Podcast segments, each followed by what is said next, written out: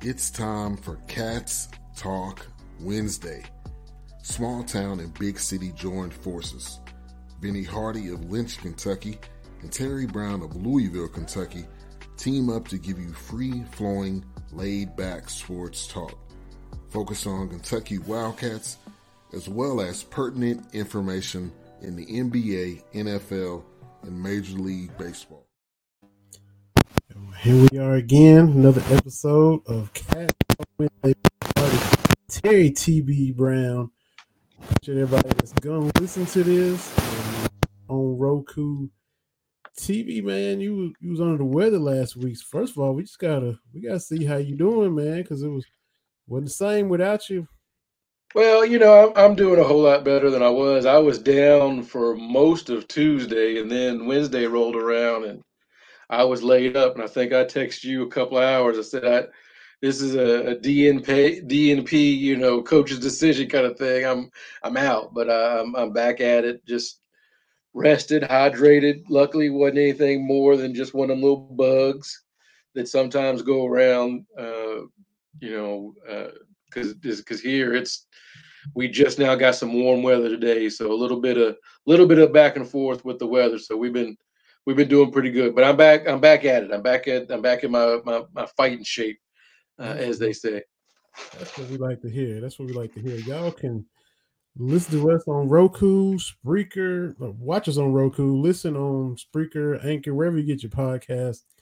Uh, part of BS3 Network. Appreciate Ben set up to third, bringing us in here and getting us heard on a lot of different platforms, getting us seen on Roku. Um, and you can also give thanks to people, our partners, Play Action Pools, uh, Christian McCullum. Go to his site, check out all the contests he's got going on. March Madness is going to be popping on the site. Go to La Terrain Watches, put in the promo code Cats Talk, get 10% off of your purchase. Go to get your men's watch, women's watch, different bands, different styles. LaTerrain.com has got you, so appreciate them as well. We got man TB loaded show tonight. We got three guests, not one, not two, not three, as LeBron said. Uh, we here in just a second. Got to send an email to Andre Jones, who is on the BS3 network with us. He's out of Houston, had a show, lunch break sports show every afternoon, Monday through Friday. Uh, just retired from that, but still doing his thing. Been in radio for 40 years, radio legend. We got your guy from Iowa. Can't wait to hear what y'all talking about because you recuperated and got back among the living in time for Sunday to go see Caitlin Clark do her thing. So, so our, your homie Adam Jacobi is going to be on here to talk about y'all's trip uh, to see Caitlin and the Hawkeyes down there in our city. And then we close it out with former cat, friend of the show, Reggie Hanson, who's been on here with us before, and he'll get his thoughts on this year's team, his time at UK. He got all kind of fun stuff. So man, this show is is stacked. And Jam packed. I'm glad I came off the IR so I could uh, participate uh, this week. So looking looking forward to it. I appreciate you holding it down last week, but I'm I'm ready to dive in and talk cats. I guess we could talk a little NBA, a little bit of a little bit of everything. Absolutely, absolutely. We uh, and Andre's out of Houston, but I saw a little post. I got to ask him about it because he's you know Kentucky is everywhere and everybody knows. So we got to get his thoughts on the cats and everything else, all kind of sports the win last night. You shout out the Rave On Sports app. You and I got to co-host the chat. Uh, I think for the second, that's the second game we've done. Brittany Harris and James Clark reached out to yep. us. They heard us on the podcast. We had them on a few weeks ago, and we've been fortunate enough to be able to to host some chats. And last night was one of those games. You you say it every few weeks. A bunch of those games are just kind of, you know, Kentucky wins by eight or ten or twelve, and it's not a blowout. It's not a nail biter. He just kind of lump it into that. Eh. And last night, 83 to 72, and it was just kind of one of those. Eh, you know, Kentucky wins another one, and you know, on to the next one. Right, and I'd like to talk to uh, uh, to, to to to Reggie Hanson when he comes on as a player. My takeaway was these dudes are just ready for the postseason. You know, they're they're uh, Ole Miss isn't going to move the needle. Ole Miss has won in Lexington twice, ever. You know, uh, I believe it was 98 and 1924. Like it's it's 109 to 15, the all-time series. Ole Miss just isn't going to move the needle. Uh, to paraphrase former uh, Wildcats coach uh, uh, Rick Pitino, Ansu Sesay is not walking through that door. You know, Marshall Henderson is not walking through that door. So I think for for these cats, uh, it's a situation where if they catch Auburn for the conference title, great. You know, uh, you know, it'd be the 5011th uh, title. Uh, but that doesn't change what their outlook on the season is. It's just a different mindset. Now, I don't know if that's just what I'm projecting on them or if that's something that they're actually, as a player, do you get to that place where you're like, look, we know what we have. We are ready. You know, it's like with the with the preseason football and and and uh, basketball. You get to that point where you just say, "I'm ready for the real thing." So uh, that's just my takeaway. But uh, to your point, yeah, there's uh, 2,000 something wins. Most of them are of this variety. Most of them, you know, I, I can't remember the Ole Miss game from uh, 2002. I'm assuming we won, but I, I, I couldn't tell you anything about it. So I think it's it's because people get caught up with the spread. Uh, mm. I think people uh, also have to understand these are good teams. I mean, Ole Miss, I mean, not great, but still a, a, a tough ball club, and and they've got players that play just as hard as our guys. Mm-hmm. So you're not you're just not going to beat everybody by 20 points. What I did like last night was when Ole Miss made it close, Kentucky had an answer. That to me said more than anything else. I know mm-hmm. defensively they haven't looked, but when Ole Miss got within six points, you know, somebody went on a, you know, tie tie usually would go on a five to seven point run. Like we were able to expand that out. That is uh, something that's going to bode well moving forward. Uh, and again, like to get uh, Reggie's uh, thoughts when he comes on. For sure, for sure. And, and to your point, you said people get caught up in the spread. At Kentucky was up 11 at halftime. I, I think was it 44 33 or 42 29, something like that. And in the Rave on chat last night, uh, the guy says, looking good on that over. And I was like, I don't know. And of course, it turned out to be they didn't come close to covering, I think, whatever the 17, 18 points was. Yeah, yeah like 16 and a half last I saw. But, it, it, you know, I, I understand you know, folks got to gamble. That's that's part of it. But I just don't want that to be become a major talking point simply because there are nefarious individuals out there that uh, want to make sure that lines are met and that kind of thing. So I, I, get it for prop stuff and different things like that, but the spread, you know, that ain't that ain't what I'm about. You you, you just gotta I'm gonna go with my Herm Edwards here. You play to win the game. Yeah, that's the bottom line. Did Kentucky win? Yes. Are we relatively healthy? Yes. Sahvir Wheeler was, uh, you know, six of nine last night. That's good. Two three pointers. If he's hitting three pointers, that's a game changer. Mm-hmm. Right. If we can get, uh, we've got the ability where a bunch of people can score, but if we can get them all kind of going at the same time, that's what's going to set Kentucky apart from everybody else as we look forward to the uh, postseason because it's it's it's Kentucky time. It's Kentucky time. I, I saw that uh, since uh, 2010, Cal's first season, Kentucky's got more tournament wins than anybody else, and that's with missing two entire tournaments. They've got the Cats have 69 tournament wins, and Kansas has 62, and Kentucky has missed two. So that that's how and I, that's one that that's how good this run has been. Mm-hmm. And you know, we saw we saw signs of of Ty Ty getting back to pre Auburn injury. Ty Ty um, stuff in the stat sheet. You know, fourteen, you know, four assists, three steals.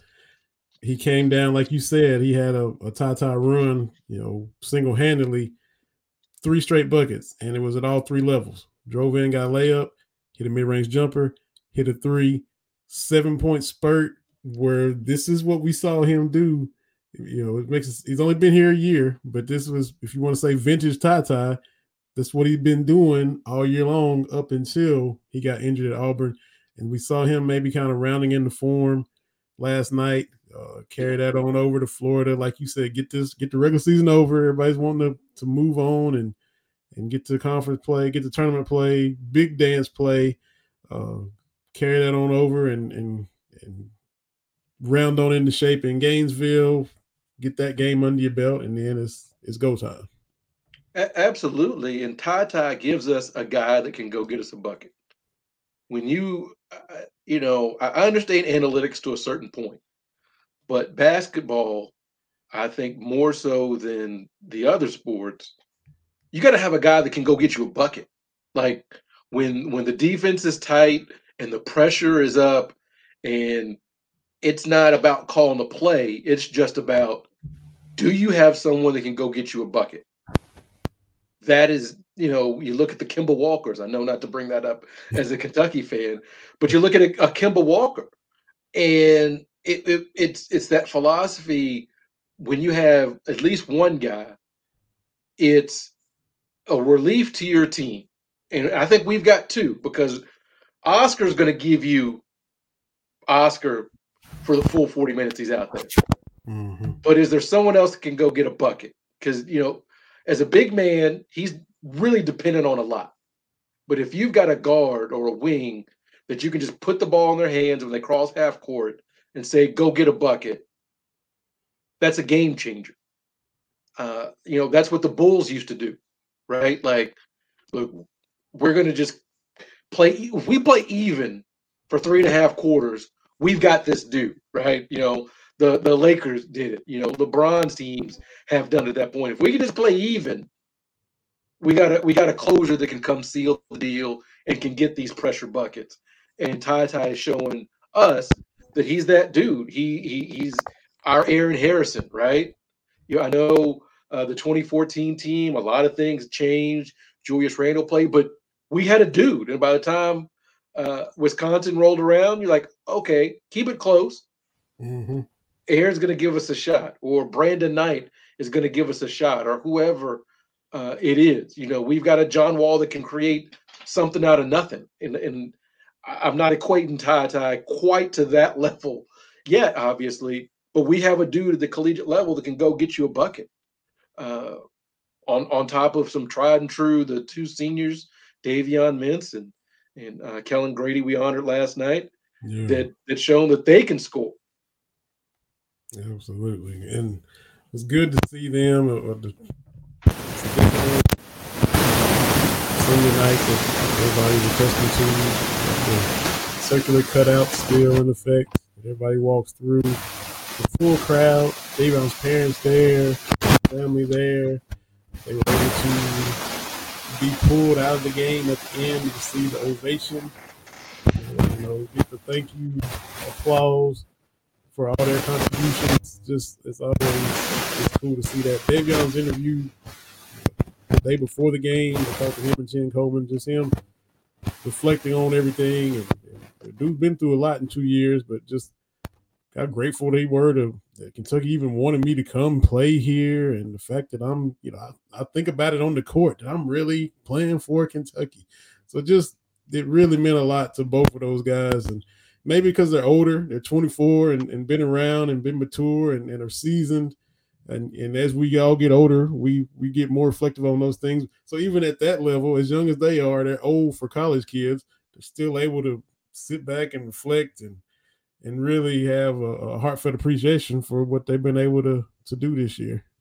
Oh, I was really happy for Davion Mintz because he got to see Kentucky at its worst, literally, as far as the wins and losses, as far as the lack of, you know, a regular quote unquote regular season. Uh, and for him to be able to relish those moments, I can't remember what game it was during the season where he hit a three to kind of to to to stem the tide. I can't remember what game it was. Uh, he hit his three, and the crowd just roared to life, and you could see it hit him yeah. during the game. Like, oh, this is what twenty thousand plus people cheering mm-hmm. for you feels like. Yeah. You know, um, as opposed to last year when those dudes were just by themselves, right? So. Mm-hmm. Uh, yeah, and, and and and so I'm glad he got to experience it, and, and Kellan Grady as well. Uh, you know, I'm sure he looks back fondly on his Davidson career, but I think he'd also be the first to tell you, Kentucky is Kentucky, and and you know you can be a 2,000 point scorer, Davidson, and walk the streets and not get accosted, right? You hit a big three for Kentucky, it's game changing. Like you know, we we've got to associate with folks that have won championships and hit some big shots for Kentucky history. It's it's just different. It just is. It sure is. And we'll continue this conversation and more. Our guest is on here. TB, man, we got a radio legend. This man started at WYLD in Nolens in 1982. Wasn't even grown yet. 17 years old. Wasn't even grown. And he just ended his radio career at KYOK in Houston, Texas. He hosted the lunch break sports show every single day. Got your midday started down there in Still doing big things, even though he just fresh off retirement. Here he is with us now. We're talking about AJ himself, Andre Jones, up in here, fellow BS3er.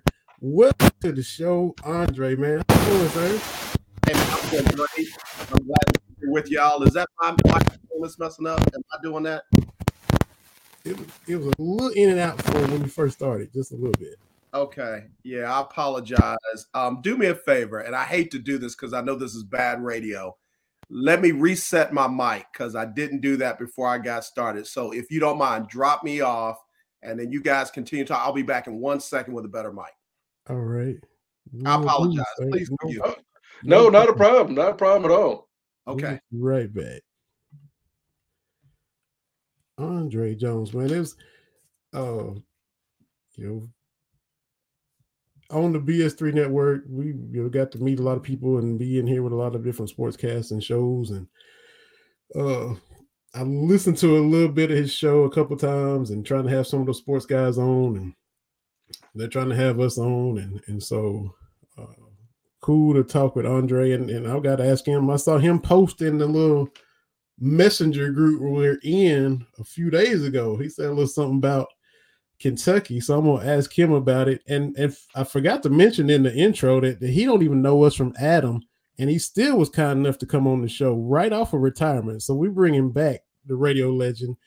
AJ Andre Jones, man. Testing one two, testing one two. Uh oh, that sounded better.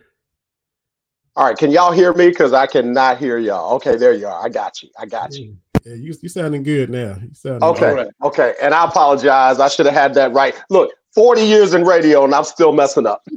you still a legend, though. You still a legend. man, oh man, oh man. I appreciate that intro because folks are that the like even my children are like, wait a minute, you retired? Like you're too young to retire, and what are you going to do now? So, uh, man, I'm excited about what's next. We just all been in, you know, the BS3 network together with Ben Sudderth, and you know, he reached out to us and had us in, and I heard Ben he he posted it. He said, "I'm on this show in Houston. Check me out." And he was on your show a few yeah. months ago. So I listened, and Ben was on your show, and I was like, "Oh, cool, cool. Let's see you, Ben." And then a few weeks later, saw you were part of the network. I was like, "Oh, cool. All right." AJ's in here, and so listen a few days, missed a few episodes. Come back in on Monday and you retire. I'm like, dog, what happened? I say, Re- retiring? What's going on? well, it was one of those things where I went into my program director and I told her, hey, I, you know, it'll be 40 years for me in August. And I'm ready to hang it up. I'm not, I can't do anything else. I don't want to do anything else. I'm ready to do something different.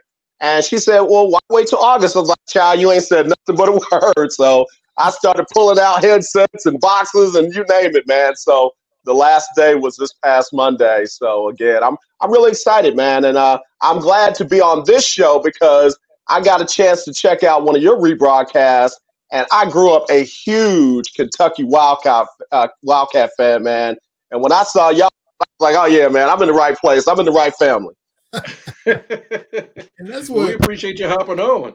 yes, sir. That's what Well, made I'm- me pop my eyes out. One little message you put in the chat, the messenger group, and you said, you know, like you Dickie Beal was one of your your guys. I was like, oh, I said Andre know about Dickie Beal. Now I'm, I'm a little too young. He I can't remember back that far. I was like six. The, I remember the next group of, of guards, you know, uh, James Blackmon, Roger Harden, Ed Davender, Yep. those guys.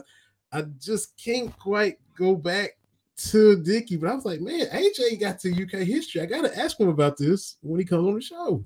Well, let me tell you something, man. Dickie was a was a you know, you've heard the term round mound of rebound. Dickie Beal was like the round mound of pushing the ball up the court, man, because he didn't he didn't have a basketball body, but man, he could get from from in court to uh, in line to in line faster than most folks uh, thought he could, and he knew how to dish the rocks. So uh, he had a lot of folks that knew how to get in those lanes and get in position and, and get that love from Dickie and bring it on home. So man, the, the Wildcats were fun to watch back in those days. It was high flying basketball with Kenny Walker, as y'all know, the Skywalker, and uh, you know, with some some real size. They had physical guys, and then they had guys who just had that finesse. And uh, man, guys who could jump out into the gym like Rex Chapman when he came along, and you know, you just expect you know that kind of stuff going up in Cincinnati. I had a cousin that played for the University of Cincinnati Bearcats, and he hated that I was a big Wildcat fan. That's how it is. brother. That's how it is. And look, you we got Reggie Hanson coming on at the end of the show, former former UK um, forward and center. But what you just said about Dickie Beal, you know, for everybody listening now, it, it like he was Sahvir Wheeler before Sahvir Wheeler. Not kind of out, don't have the shape, Right. the rock, don't look Yeah. like a, know. He looked like he should be a football player rather than a basketball player. But again, he was short. I- I'll, I'll say this: they had him listed at six feet in the program. I know good and well he might have been five eight, five nine, but the brother could ball, and he had size. So you know he knew how to use his size to keep some position where he wasn't a defensive liability. And like I said back then, man, there were not a lot of guys faster with the ball than he was. Absolutely, man. TB, jump in. Don't don't be letting me just talk the whole time. to AJ, No, I'm I'm, I'm enjoying it because when you when you pointed out Dickie Bill, I said that's a deep cut because most folks know Kenny Walker, right? You know, he Right. dunk contests and Rex Chapman had an NBA career. But if you go Dickie Beal, that's just one of those that lets you know, uh, like uh, I guess the kids say, if you know, you know. So when someone Yeah. throws that out, that's that that's what caught my attention too. So, uh. Mr. Jones, thank you so much for joining us. We really, really do appreciate it. Yeah, you know, I, I, I appreciate the opportunity, and, and I will tell you, my two favorite players from the Wildcats. You know, there, there there's a whole lot of names you could go.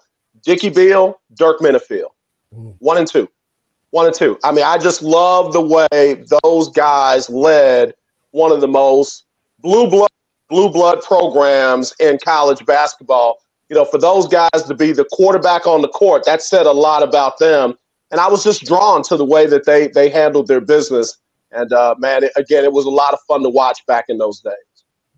the the media types, you know, we we had Oscar Combs who, who founded the Cats' Pause, the, the, had the, the the magazine about Kentucky specifically way before his time. We had him on, and people who seen years and years of Kentucky basketball. The Dirk Minniefield dunk against Mississippi State, where I mean that that it, that still holds up. That's all I'm saying.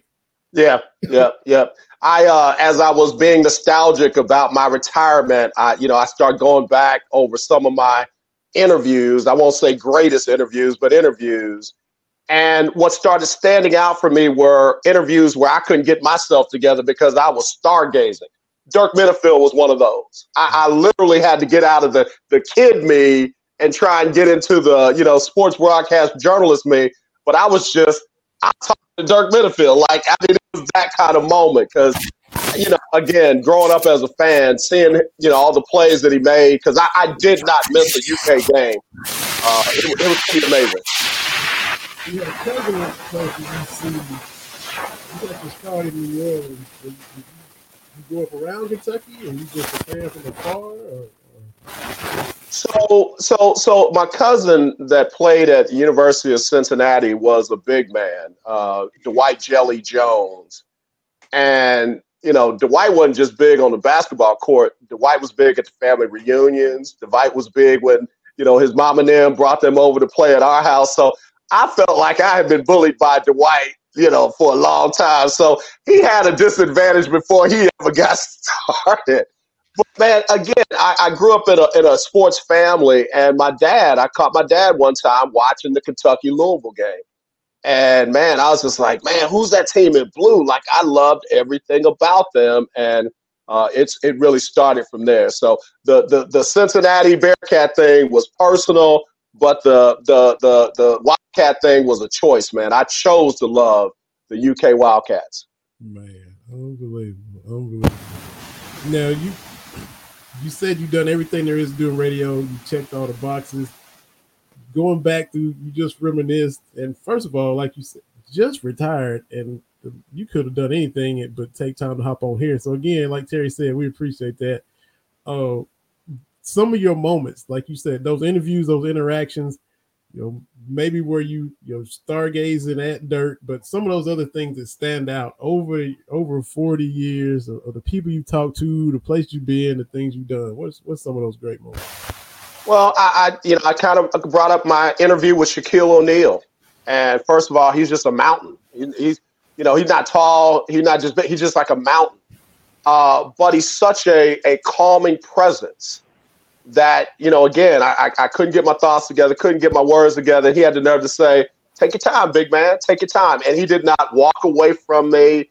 He did not take other questions from people in the pool interview he stayed with me until I could get myself together. Something I never forgot. Uh, I look back on on situations where I was in the pool with Kobe Bryant. I wish I had made more of those moments now knowing that he is no longer with us. I wish, you know, I had pressed to get my questions answered and not just been in the pool interview.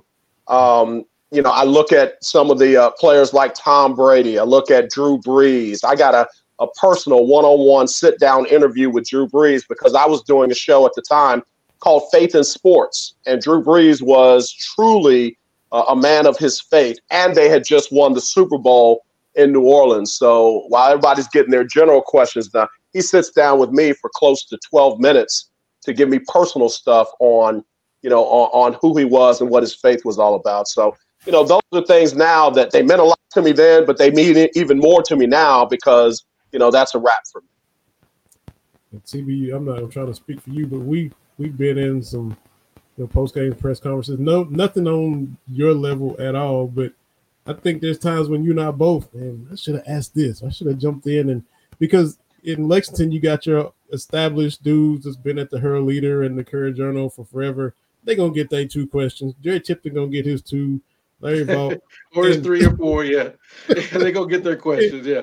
Right, right, we right. to kind of push in and get a little. We both asked some questions at times, and, and I'm like, man, I should have, I should have tried to, you know, work in there and get me a little something in there a little more. So, I well, the one thing that I will encourage you, and I had a, I had a colleague by the name of Juan Beltran. I remember my very first interview here in Houston in sports, and I was nervous, man. I couldn't get my. He's like, nah, bro, your question is just as important as anybody else's in the room. So he taught me, you know, and kind of really pushed me to you know, to not pull back. But I will tell you, you first of all, you'll never know when it's over. And second of all, you'll never know when that person that you're interviewing, you might not get to interview them again. Don't miss that opportunity. Don't miss that. I mean, don't be rude. Don't be disrespectful. But just know your question is just as important as anybody's in the room. Don't miss that opportunity because you never know if you'll get it again. TB, I think I cut you off, man. Well, I'm saying that that's been, I think, my my biggest challenge in that situation is ask the question you know, uh, like you you you wouldn't be in the position to ask the question if you weren't going to have good questions. Right. You if you're credentialed, you're just the same as the the people from ESPN. So correct. So ask your question, uh, but the difficulty, as you touched on, is sometimes you got to take off the fan hat and get to the business of asking questions. You got to right. say, you know, okay, all right, you're Shaquille O'Neal, but here's here's what I want to talk about. You're you know, Drew Brees, you just won the Super Bowl. So that that you know, and and for me, doing it from this side, because everybody, especially on social media, you hear somebody ask a question like that's a dumb question or whatever. And the challenge is it's not as easy as you think. Right. Like it's not as easy as people think to be on the radio and make a career out of it. Like it's not easy. It's it, right. it's not easy to do. So folks that have done it for as long as you have, I tip my hat because we only do this kind of as a as a part time kind of thing, but to do it full time, I tip my hat because it's definitely not as easy as I thought it was when I was sitting on Twitter, you know, ten years ago, Vinny. yeah. yeah, I had to learn that myself the hard way. Just because other people that came before us made it look easy doesn't mean that it really was. And like I said, you gotta you gotta get your thoughts together. You already you know know the questions that have been asked, so you don't want to repeat a question unless there's follow up value to it. So you know you want to make sure that you're asking relevant questions, uh, impactful questions. But then here's the thing that I had to learn was I don't have to ask the same questions that ESPN or Fox or you know somebody else is asking. I need to ask the questions that my listeners want to know. And and and it took me a while to get to that point. I was working uh, when I just retired for a black-owned, black-operated radio station. And if I didn't ask questions with them at my, in mind, their questions would have never gotten asked, let alone gotten answered. And that was a that was a switch for me. I had to, you know, put my mind on the hearts and the thoughts of of my listenership and and ask questions that I thought would be valuable to them, regardless of what people on Twitter said or on social media. Because there are plenty of times I even got pulled aside by the media relations people and said, "Hey, listen, some of your questions that you're asking are, are more of those of a fan and not as a journalist." I said, "Well, I'm asking them for the fans as a journalist," mm. and then they started to realize, "Hey, okay, that makes sense." Mm-hmm. And and and I stuck to that until the day I walked out. And listen, if I do an interview now, I'll do that with my listenership and my fan base in mind. I guess, and I'm not I'm not trying to brag because look, you've been been around and talked to everybody and, and interacted with so many people. But for us, we we proud of the guests that we've had. We we've had Roy Wood Jr. on here, we've had Sinbad on here, Kenny Walker, you know, Dan Issel, stuff like that.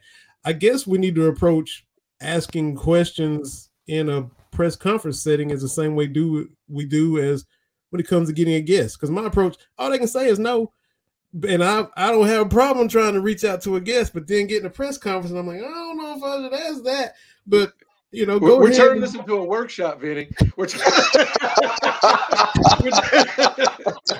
and look, I'm here taking notes too. Like, okay, yeah, there is a let me, let me get between an yeah. in-person interview and a pool interview. There is definitely a difference, and and you got to pose it as such. But you know, again, you have listeners, you have viewers, you have followers, you have people that they find you, they look for you so that they can get the kind of content that you put out.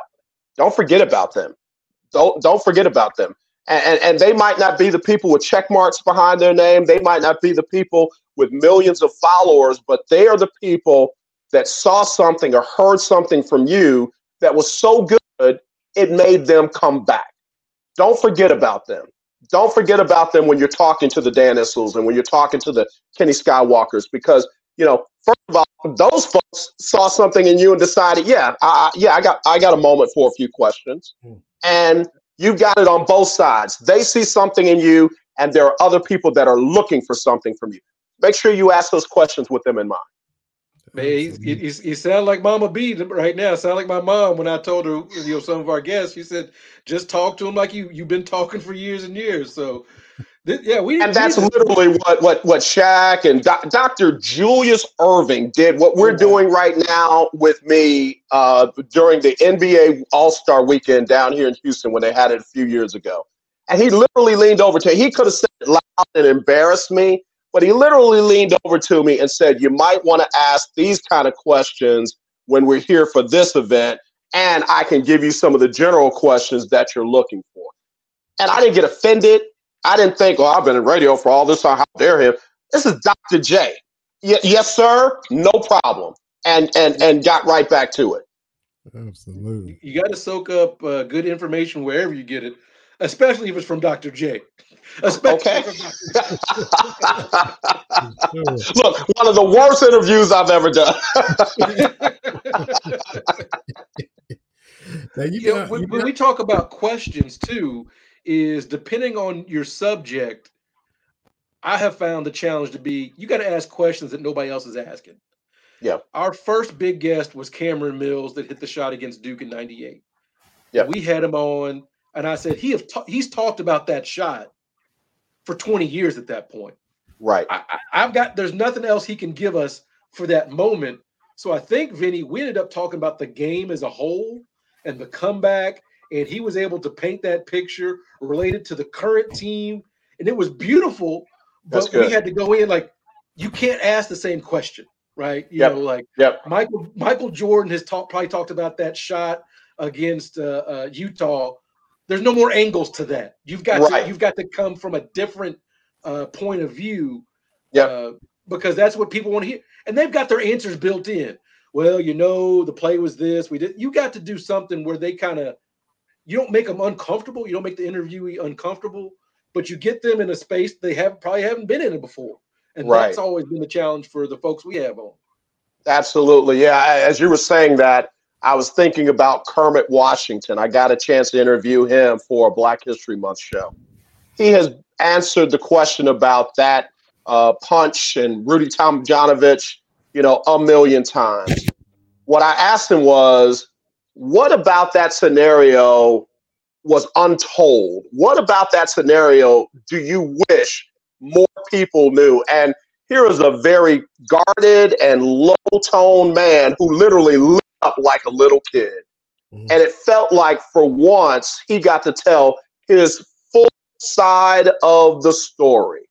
And again, that's one of the most historic moments in sports where you're now getting some information that may not have even been out there before. Oh man, I tell you what, brother, I felt like I'd hit the lottery that day. I, re- I really do. That's one I'm so glad it was recorded because I'm able to go back and, and play that clip back time and time again. But those are the moments that you want to have where you can do something that not everybody else uh, can do, ask, or get out of one of your guests. We got I got your new social media scrolling across the ticker so everybody watches it. Jones Media and Int for entertainment. Uh, where can we find because we just come in on the tail end of your career? Where can we find some of these archive interviews and, and interactions and and you know past shows and things where you know you you've just been telling us about? Yeah, the majority of them are on uh, the Lunch Break Facebook page. So if you're on Facebook, you can just go to at Lunch Break, and I think it's at Lunch Break KYOK.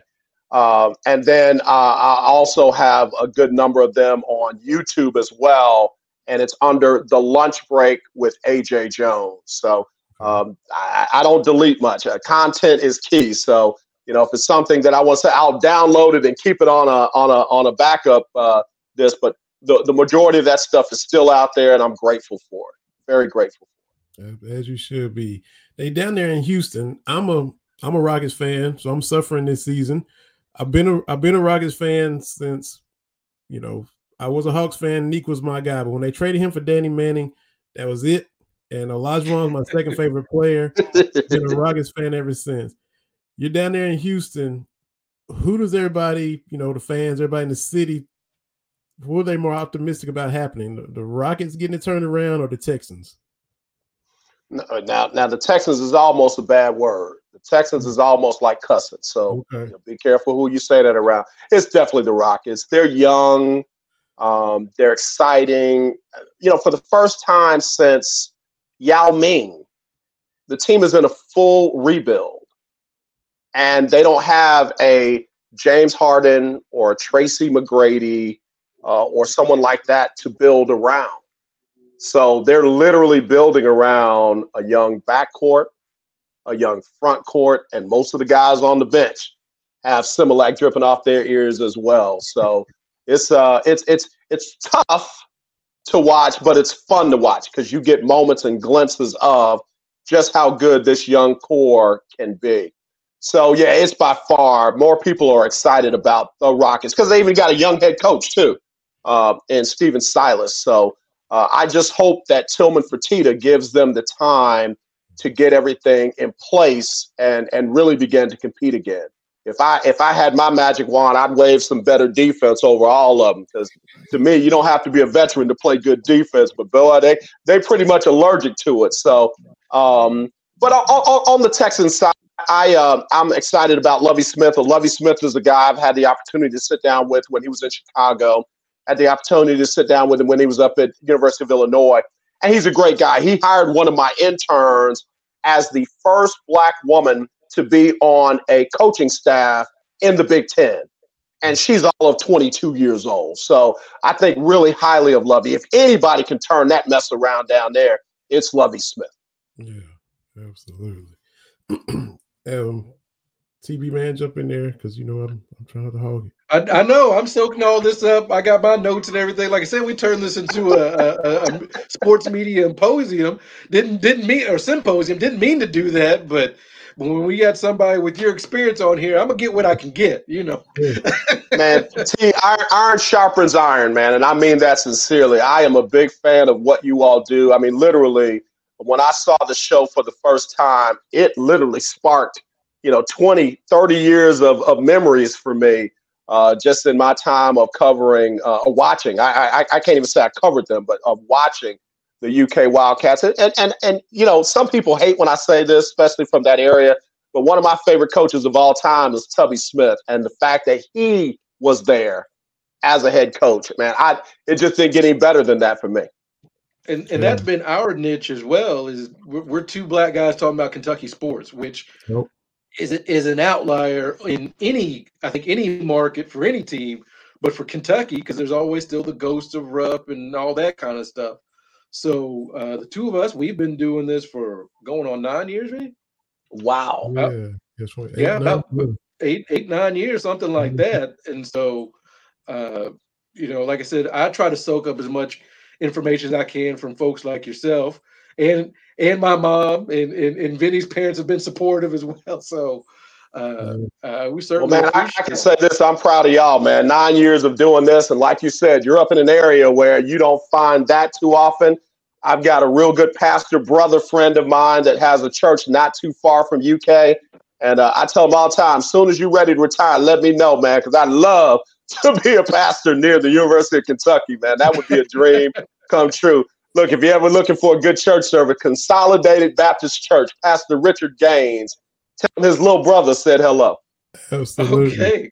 Absolutely. Yeah. And one more thing too, I'm gonna ask you about. I heard you a little bit today on the show, and tell the listeners, man, because it's March Madness, and and you're gonna be giving money away. So let's go go tell everybody about what you got going on with that, AJ. All right. Brother, let me tell you, for like about the last four years, we've been giving away five hundred dollars. In fact, one year we gave away over a thousand, but we're giving away five hundred dollars uh, with the March Madness Lunch Break Pick'em Challenge. And, you know, it's not hard. If you got a free subscription with uh, CBS Sports, uh, you can get it with it with an email address and a password, free. No, no, don't cost you nothing. Uh, I'll send out a link to anybody interested. There's no fee to get in it or anything like that. You just fill out a bracket, submit it. It'll be on the challenge ladder. You'll see where you rank against everybody else. And at the end of the tournament, somebody's going to get $500 cash. Again, no purchase necessary. If you pick them right, you will feel right because you'll get $500 cash. Last season, it came down to that Baylor Gonzaga game. And uh, one guy thought he was going to have it, but then Baylor won, and out of the blue, one of my frat brothers won it. So it's a lot of fun, man. Folks, even people who don't really like sports have gotten involved. And uh, again, you win $500 cash. That's good money anytime you think about it. Absolutely. Absolutely. Five hundred dollars, five hundred dollars. That's all I'm saying to that. Look, and as long as you're not a relative or a family member, you can participate. So I'll be sending you guys the the, the link to be on the on, on the challenge as well. Yeah, I can't wait to jump in there. Jones media and entertainment on Instagram and Facebook. Is that going to be Twitter too, or? So we are. I, I, dropped off of Twitter for a little while. We're on YouTube right now. We're on Twitch, and we're of course with BS3 on uh, on Roku. Uh, what I want to do is get everything fully built out so that you know we'll be in our studio and everything like that. But you know, I'm really excited about being, uh, you know, an owner and operator and and somebody who helps other people produce great content like what you guys are putting out there on a regular basis. Well, you've already helped us. You've already done, like I said, you've done a little workshop for us. So, you know, just because we've been doing it for a little bit doesn't mean we can't do it better. So I certainly appreciate those nuggets. I take them wherever I can get them. Not a problem, guys. Again, y'all just don't know. I'm honored. You guys, you guys have satisfied a childhood dream. I got to talk about my team. So thank y'all for allowing me to be a part of the show. You see, I got my I got my Kentucky stuff up. I'm I'm always I'm always ready. I got to get a better virtual background, man. Kenny Walker autograph pick, and speaking of Cameron Mills, got JoJo Kemp, got the Kentucky back. Got it. Yeah, we got the. Yeah, you got everything, Vinny. I see you. Now, now, now, now, Vinny, let me just say this, bro. I ain't been saved all my life. Every now and then I get a little homesick. If that picture, that autograph picture is missing, it is well at my house, okay? It is well. I feel you, man. I Here we go. you. I feel you. I wouldn't get mad at you, man. I feel you. Look, let me hold it for a little while. Now, I'm gonna give it back. I'm gonna give it back. It can be like both Pretty good It for can be like both our pictures. Man, AJ, we are honored, man. We are honored. sir. you just you just retired. You you transitioning from 40 years of radio to still lunch breaking and doing your thing in other areas. You just went a different direction. And you still took time to hop on here, man. And in the midst of all of that and and and hop on our show. We can't thank you enough for real, man. We, we Man, I, I'm, I'm honored. I really am honored. I hope to see UK do really, really well in the tournament, man. Look, send, send Coach K off without some some some hardware that he needs to pack up. That's what they need to do. That's what I'm talking about. You Absolutely. were talking about how shady he was today. Shady Mike, just go on, go on out of here. Get on out of here. It's shady. Yeah. you know, we know. Man, AJ, appreciate you, man. Thank you so much. Gentlemen, thank y'all. Hope to talk to y'all again soon. Okay. Yes, sir. Yes, sir. Thank All righty. Andre Jones, lunch break for and other things. Forty years on regular radio. Now he's moving to YouTube and Twitch and Instagram, and that dude, man, he is he is something else. Yeah, that that was that was uh, fantastic. Like I said, anytime we can get some some nuggets of information uh, from folks that have been doing a long time, but like I said, you know, I, I think I've tried to explain to people because uh, some friends of all are, are starting shows of their own, right? I think Kentucky Yeah. as a, as a as a as a fandom has more fan podcasts than anybody else. And Arizona they just started one. yeah, Yeah. but but but their their take is they're they're talking Kentucky sports plus like bourbon. Yeah. So be- They can be boys, bourbon, and sports. We got girls, beer, and sports. They can be boys, bourbon, and sports. Right, and and and we're in one of those little chat rooms, and I just said, look, uh, you know, we had Matt Sack on of Courtside Connect a, a couple of weeks ago. I just said, be your- be yourself, because what works for Stephen A. only works because he's Stephen A. Right, like how Jim Rome does it is different. Everybody's got to do their own thing, and then uh, be consistent. You know, Mhm. uh, we've been doing this for, I mean, it's got to be close to nine years, right? Yeah, it's uh, 2013, 14. Yeah, yeah, because it was after the championship, but we, yeah, mhm. uh, you know, some of our shows are better than the others, but we still keep going, you know, every week, you know, uh, considering we do what 49 shows a week, a year, something like that. We don't take too many weeks off. So, yeah, too many. Uh, Sure you know, they haven't all been great, but I've had fun doing them. Yeah, me too, man. Me too. Absolutely, been a been a blast, like you say, back when it was just me and you talking to when we get people listening and a bunch of people retweeting and interacting and yeah, it's it's been great. And uh that was just great. And we got we got Adam Jacobi coming. That's gonna be great. And Reggie Hanson. So this this one this was gonna rank right up there. So uh because your trip to Iowa City man I can't wait to to dive into that with him. Uh, yes, she knocked us out of tournament last year, but hey, you gotta gotta give her her flowers because she is down there doing big things for the Hawkeyes, and I'm I'm glad you got to go up there and or down there, whichever direction Iowa City is from Des Moines. to the to the west. If you ever look at Iowa, Des Moines is probably right in the center, and Iowa City is between Des Moines and the Mississippi River. Okay, Okay. or to the east. I'm sorry, I said to the west. It's to the it's to the east, so it's in between uh, those two. So Adam's getting set up, but basically what happened was maybe I guess a month ago. Adam has been nice enough to take me to a couple of Drake Bulldogs games of the MVC. We went and saw Loyola of Chicago with Sister Jean, who was there. Uh, somebody said that her sister is somewhere in Iowa, so she always comes to Iowa for the or to, to Drake for the road game because she sees her sister. So we Hmm. saw Loyola Chicago, who I think was ranked at the time. And Hmm. then the second game we went was Northern Iowa, which is uh, Ali Farokhmanesh, who put Kansas out uh, Yeah. in the 2013 or 14 uh, uh, NCAA tournament, and also had that breakdown. Remember, they were up like nine points on Texas A&M with 30 seconds left. The game went overtime, and they lost. One of the cheers at, at Drake was Texas A&M. I'm thinking that's random. Then it was like, oh, okay. So you know, I, I've enjoyed it, and you know, Adam, we, when he comes on, we'll talk about it you know, as Kentucky fans, we get kind of it. Our goals are different. Like I said earlier, it's kind of if we if we catch Auburn for the championship, great.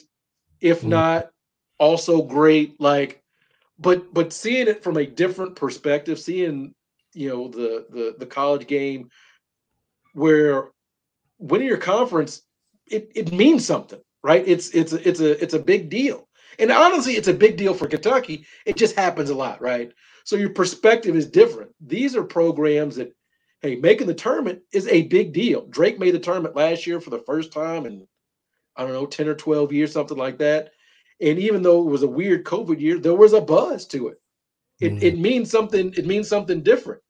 Uh you know, we at the game on Sunday with Iowa women, they cut down the nets, and I'm thinking, I don't know if I I, I asked uh, Tina Cox uh, yesterday, has I don't remember Kentucky ever cutting down the nets for a regular season championship. Yeah. You know, it's pretty much, you know, if they win it, you know, Cats, you know, win final score, you know, they won their 48th SEC championship, drive home safe. Like Yeah. that, uh, you know, and it, and it's just like, but when you think about you're winning your conference, these are the teams you play all the time hmm that know you better than anything, and you're and you're beating them. It is a big deal. It Mhm. really is, you know, and and you know, I laugh about the 50, 11 times that we've won, and it is 49 officially, but uh, it- you know, it's it's different and unique seeing it from Another perspective. That's right. Exactly right. So that's you put it like that. TV done froze up a little bit. When you put it like that, just to see it how uh, uh, another school from their point of view, uh, that's definitely uh, definitely cool. So definitely cool. Y'all got to go down there. Looking forward to talking to Adam about it. TB froze up for just a second. So we'll get TB back on here. And I see Adam in the green room. We'll get TB back as well because you've been waiting to hear about this trip, this trek, and, and the weekend y'all had. Glad it was able to happen. Uh, thanks again to Andre Jones. Wait for TB to come back to bring Adam Jacobi on. Uh, we enjoyed that conversation. We got Adam Jacobi coming up here in just a second, literally momentarily. And then we got former UK forward center uh, Reggie Hanson coming up to close us out. So we got three big time guests. TB froze up a little bit. Everybody knows how it is on the Zoom, the StreamYard streets. It happens. It's just part of it. You know, ever since COVID hit, we had these kind of little things. Get TB back in here. And we got our guest in the green room now, TB2. Let you introduce our man. not not just a guest, but uh, he's become a friend of mine. I think we text uh, throughout the weeks and everything like that.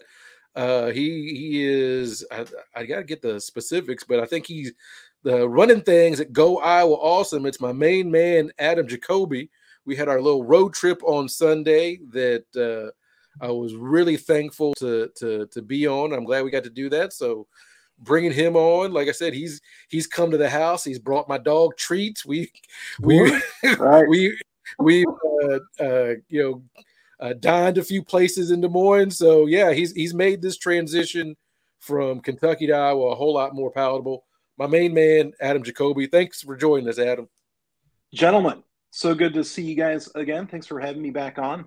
Uh, and uh, yeah, Terry, uh, it's been uh, a delight to have you up here in Des Moines. Um, Terry's a good dude, everybody.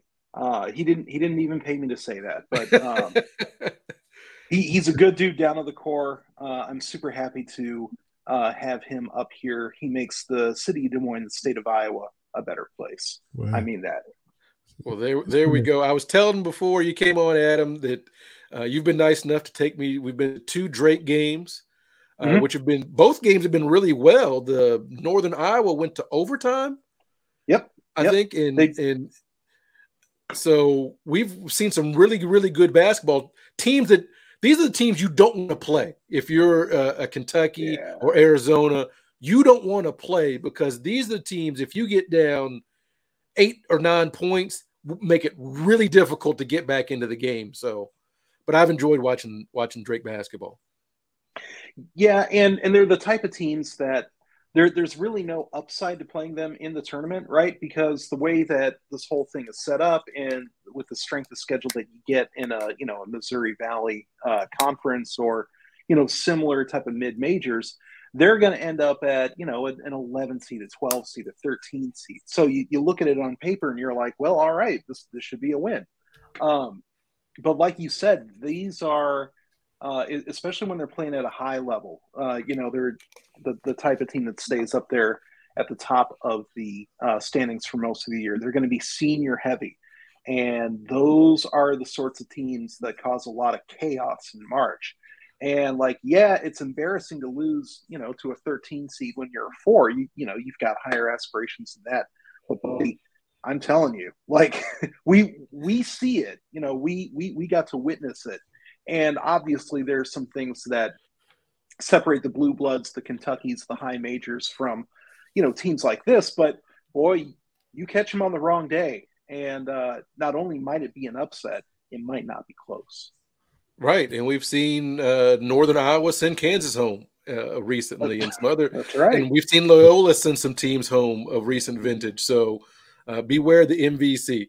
So I wanted to have you on because it was kind of a fluke thing. I guess about a month ago, I was watching ESPN, as I mm-hmm. often do, and I saw, you know, I had heard Caitlin Clark's name. Obviously, she played well, uh, led the Hawkeyes to putting the Wildcats uh, out of the women's tournament last year. Heard Caitlin Clark, you see some of those numbers, but I actually watched like her highlight package. And as soon as it got done, might have been nine o'clock, might have been 10 o'clock at night. I text Adam and I'm like, we need to go see her play. And he's like, oh yeah, we do. you know, that that sounds great. And we we go, he gets the tickets, and then probably like the week later, it's an official sellout. So I don't want to steal your thunder here, Adam, but talk about just as an Iowa fan, as an Iowa native, what is it about – this particular team and Caitlin Clark, and what did Sunday mean to you, basically? Uh, well, oof, I don't even know where to begin. Uh, so, so one of the things about being an Iowa fan, especially recently, and, and a fan of basketball by whoever plays it, uh, is we've been really, really blessed recently. Uh, within the last five years, we've had uh, Big Ten Players of the Year. Um, Kathleen Doyle ended up in the WNBA. Megan Gustafson won uh, Player of the Year and was runner up the year prior to that. Um, got her number retired immediately, only the second Iowa women's player to have her number retired. And on the men's side, uh, you know, Luka Garza, two years of first team All American play. And uh, this year, uh, Keegan Murray looks like he's going to be in that conversation as well, uh, almost a lock for first team All American. I'm not sure he's going to get there in terms of uh, even Big Ten Player of the Year, much less nationally, just because the Big Ten is loaded this year. But you know, all in all, when we're talking about individual um, accomplishments and uh, and honors that go along with that, it's sort of the golden age for Hawkeye basketball, even though it hasn't necessarily translated into Final Fours on either side uh, of the court. So hopefully, we're going to see that change within the next couple years or so.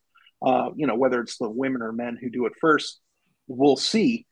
Uh, but but yeah, this is um, you know, it, and, and especially at a school that doesn't have, let's say, um, 40 SEC championships or conference championships or anything like that. Like, like we we know where all the uh, conference trophies that have ever been awarded to Iowa basketball, we know where those are. we, we, never lost. Uh,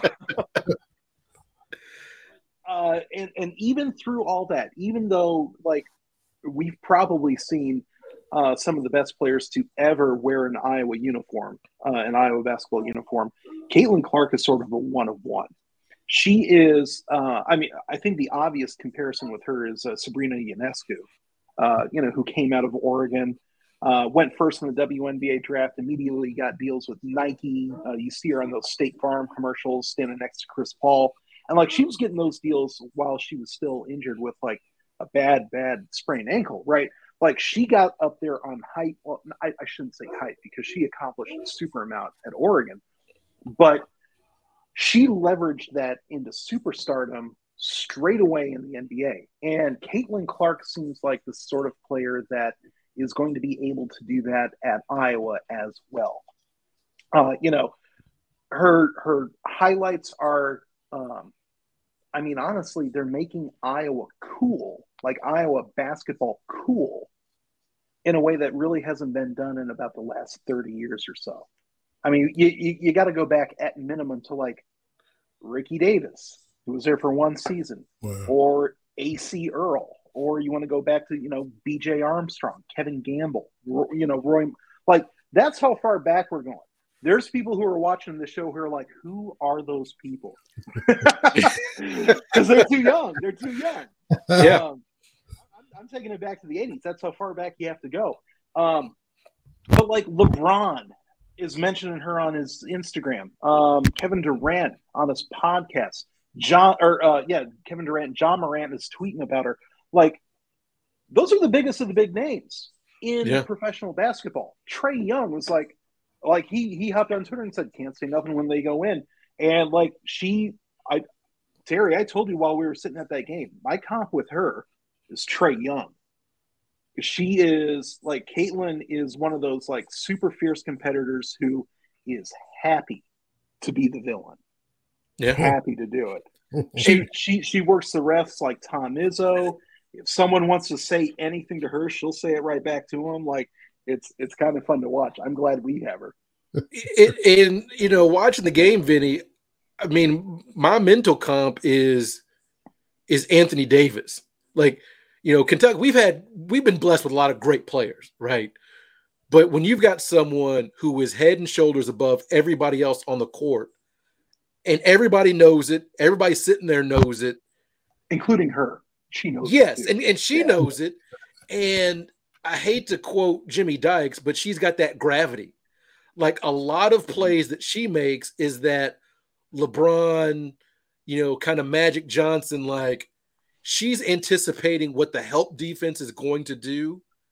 And she gets a lot of hockey assists. Like she makes the play that shifts the defense, makes the pass, so the other person can make the pass and get the assist. That is a different level of basketball and playmaking that it's one of those things. Again, I hate to be rote, but you can't teach it. You can't teach it.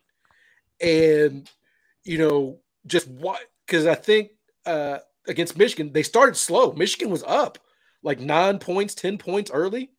Yeah, it's double digits. Yeah. And I'm like, okay, you know, everybody has a bad game. And then all of a sudden, it's like a switch flipped and she she figured out what they were doing. And you know, when you got someone shooting from the logo and it ain't it's not like a, a heave shot, like it's a shot, and then it goes in, like it changes everything. They're rotating their def like and from where we were to watch it, I'm like, this is this is unbelievable.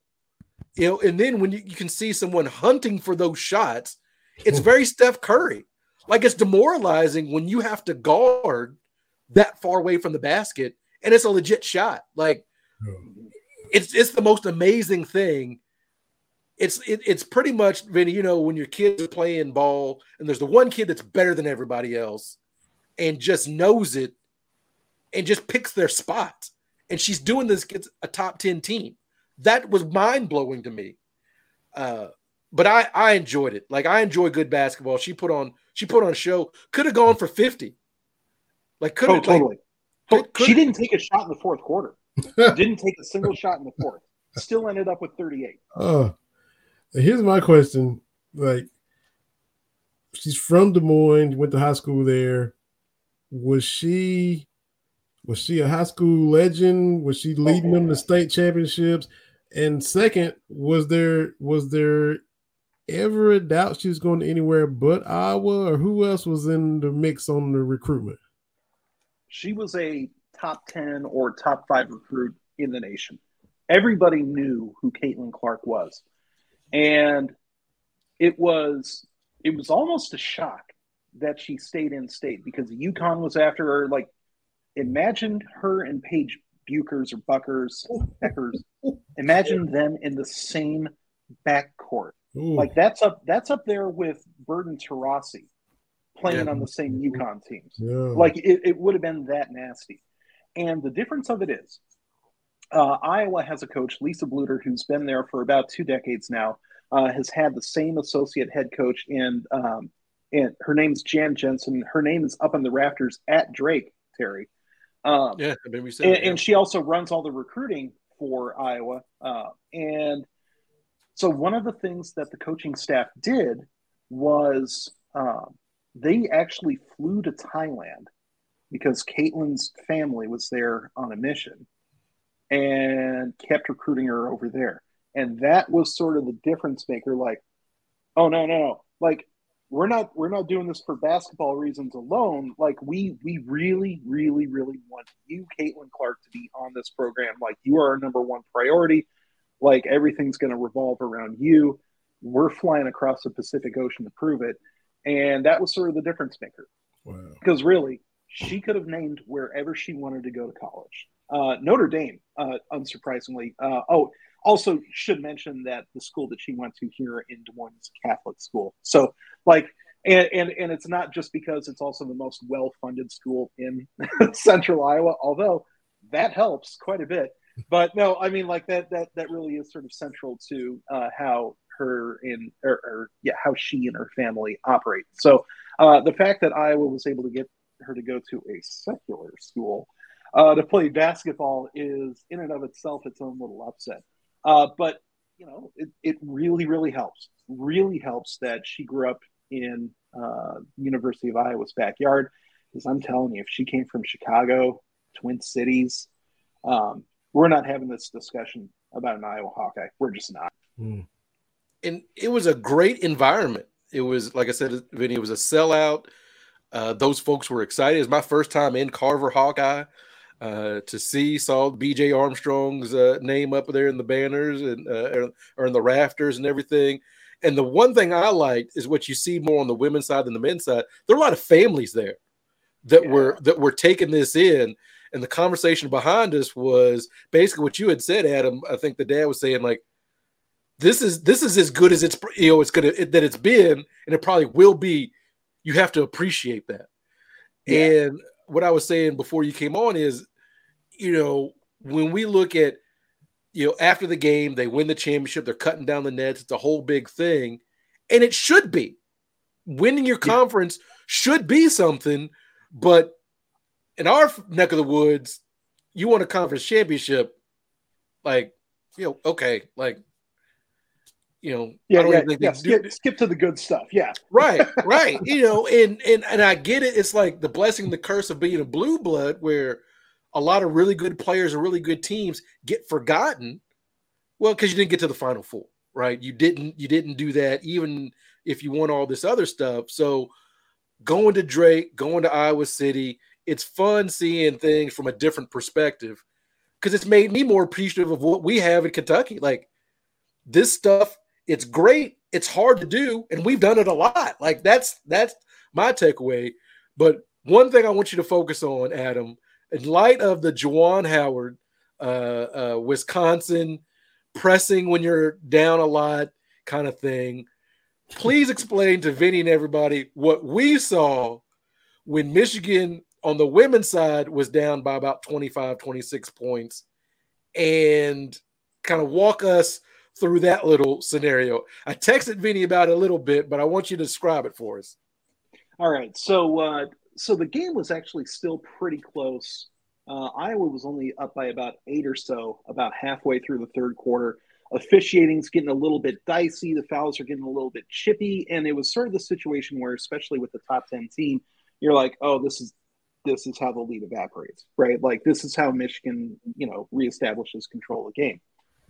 And then Clark goes off. She's hitting three after three. Like Iowa makes its big push, extends the lead to about 20 and keeps it that way for most of the fourth quarter, again, to the point where Clark doesn't even need to take a shot, right? So the party's on, and um, Iowa takes Clark out with two and a half minutes left in the game. It's a, like a 22 point game at this point, and it's functionally over. Everybody knows it's over.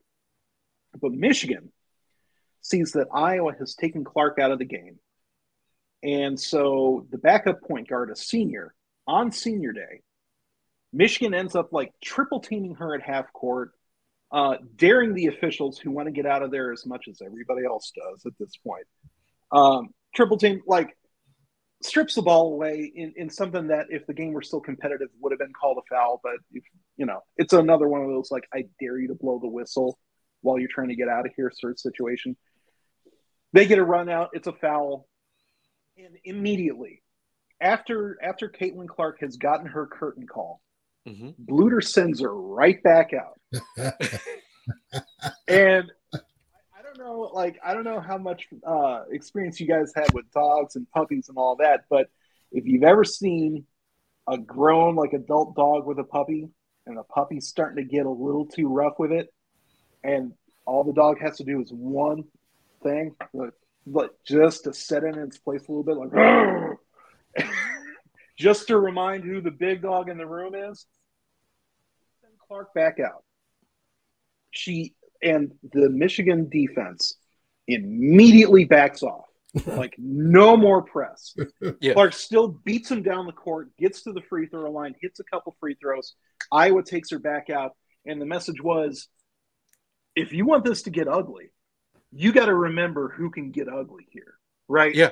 And and like, never seen one coach check another like that. Like it, it's been a while where, yeah. where where you take somebody back off the court not because the game's in doubt, but just to be like, we got we're offering you some sportsmanship. You should take it. Yeah, and, and as soon as it happens, Terry and I are looking. yeah. yeah. Oh, I see what this is. We're yeah. not having this yeah. again. We're not. We're not doing this because I kept saying, I was like, "Why is Michigan pressing? Like, is that something like you know in their school charter, like we got to make this uglier than it needs to be. But when Clark got it, she got the ball at half court, and Michigan just, I'm telling you, Vinny, they're like, all right, you're right, you're right, you're right, we good. Because she's like, I'll start pulling. I haven't taken a shot, but I can. This can get to uh-huh. 30 in a hurry. So it was, it was, it was, it was really, really good. We had a good time. You know, like I said, it was about an hour or so. Uh, uh, yeah, hour and a half there, it, but it was, it was great uh, can't wait to in the fall do some more Iowa stuff since apparently we're going to be here in Iowa for a while. hey. Yeah, no, the, uh, the, the football experience is fun too. I got to get you to a wrestling meet as well because I I got to tell you, for as fun as that environment was uh, that we saw, the hottest crowds in Carver Hawkeye Arena are wrestling every it, single time it, it's different here, Vinny. They just had the high school tournament, and it had its own section of the news.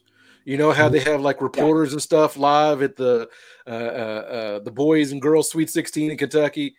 I mean, they were interviewing high school wrestlers, and I'm like, oh, okay, like I can get with it. You know, I wrestled in high school, but didn't nobody ask me nothing. now, now, granted, I was not at the state. At the state, let, let me be very clear, but uh, but still, it's it's different. So I definitely look forward to doing that. I think it yeah. was uh you, you were mentioning you talked about Union County a couple weeks ago. I think they need to be if they could be transported to Iowa because I think they just won the state again in Kentucky, Terry, and it's like their 14th wrestling state championship. They just passed Woodford County for the most in okay. Kentucky. And okay. I think you you said that you were out there in Seneca went to Union County and they were booing y'all. I think I thought sure you said it was Union County. It was Union County. We got booed. It was like a WWF thing from way back when because we were the big city school. And in Louisville, nobody cared about wrestling. It was nothing but parents in the stands, right? But we went there and they had cheerleaders for wrestling and and and posters and banners. And I'm like, what the hell is it? like that was a little discombobulating, but it's different. But we're definitely looking forward to to uh, when wrestling season rolls back around, yeah. and fingers crossed, field hockey. There you go. That's right. Because because because a big miss is going to start doing the field hockey stuff. But Adam, thank you so much for joining us. We appreciate it. Uh, where can we find uh, where can we find you on the World Wide Web? Well, uh, I, I I firmly believe that social media is disease. So you're not going to find me on many of those uh, other than Instagram, and I only use that to check dogs. But uh, if you want to find uh, where we're doing our business, where we're talking about the Hawkeyes, you can go to goiowaawesome.com. And uh, the front page of that is pretty much exclusively Caitlin Clark at the moment. But, you know, you, you, you write about what people want to talk about. So um, uh, thank you guys so much for having me on. Uh, thank you for not having Wan'Dale Robinson ruin this day, too. Uh, and uh, hopefully, hopefully we can uh, we can meet you guys in the bowl game again awfully soon because that was a whole lot of fun.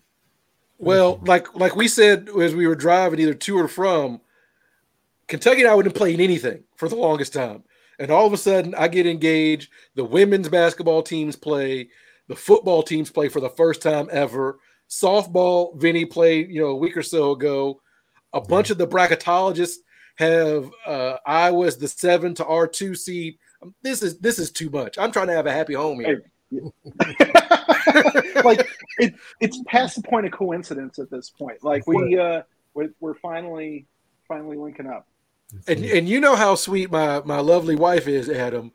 It was a little mm-hmm. dicey during that football game. Let me just be honest. I'm cheering. Oh, yeah. She not like, hey, I'm trying to have a happy home here because it's Iowa. You can't be putting me out in the elements here yeah, exactly. Yeah, hey, hey, it was 70 degrees today. I had my windows open. You don't get that in February very often here. Oh yeah, it was great. It was great. Yeah. Adam, thank you so much. I'm sure we'll go to Lachelle's or something. We, we need to get Lachelle's yeah. to sponsor our little segment here, but I'm sure I will. Best hamburgers I've had, Benny. All yeah, right. I know who to call. I'm just there. You go. All right, Adam. Thank you, sir. Have a good night. And yeah, I'm sure we'll be talking again, man. Gentlemen, thank you so much. Have a great night. You too, man. Appreciate it, Adam. It's man, he's always good, man. Every time he comes on. Oh yeah, like I said, we we had a good time talking about a little bit of everything, and like I said, it just gives you it. And I think that that you and I have a different perspective on Kentucky sports not being in Lexington, not being in Kentucky. You kind of can step back and you can see, okay, not everybody has it like this. Like you're in Knoxville. So, you know, when you're looking at men's basketball, you know they ain't been to a Final Four. So you know how fortunate you, Kentucky is to go to a Final Four. They've only been to one Elite 8 mm-hmm. Kentucky been to 36. So you understand, it's, it's like when you watch those uh, commercials with the Sarah McLachlan song, see, and you see those sad puppies, and you're like, not everybody got it as good as we got it yeah. it tugs on your heartstrings. You're like, oh, Tennessee volunteer. You know, you want to you want to be nice to them because they mm. they don't understand the pressure of trying to trying to win championships. They they just trying to win games. We try to win championships. We not the same. Exactly. Exactly. Well said. Well said. You talked about them elements up there in Iowa. I put a little poll out on the Cats Talk Wednesday Twitter page, and I'm sure you've done a lot of this since it's been so cold up there. But when you when you get in the car and turn on the heat, what mode do you put? Do you put it on face only? You put on defrost? You put on face and feet, or do you put on feet only? Where are you going with when you when you're trying to warm the car up in in this Des Moines winter you're going through for the first time? Oh, uh, you, you gotta you gotta put the you gotta put it on the frost because you gotta get the you gotta get the windshields going. Mm. I, I had to invest in a uh, a bigger ice scraper because I was told like the little one, you know, yeah, that ain't, that ain't gonna. The ice is different here. Like I need the one you got to put the two hands on like this. I got Mm. I got to get the ice like that. It's a little it's a little bit different. I have I've I've learned a lesson. Uh, you know, as they in the Midwest, uh, when they say it's the it's not the temperature, it's the wind. That's true because when it's cold and then you get 30 mile an hour winds, it's just different, man. It's it's it's it really is different. Man. Mm-mm. So you got to put that elbow grease in just to. Oh yeah, yeah. Two hands, cardio, back and shoulder workout. Oh yeah, yeah. And, and, and, and, Kate look at me like, "That's your winter coat?" Like- okay, you know my bad. Look, when the weather reports are like, "Look, you can't be outside," like yeah. don't like. Usually in the cold weather, it's like, look, you know, layer up, do all that kind of stuff. They like, don't be outside. Why are you outside for? Mm, mm, mm. It's different. These folks are different. They just, you know, they be bopping along. But today, like Adam said, it was about 70 degrees a day. So yeah, people been out and Yeah. about. It's different, man. I saw Mhm. convertibles there.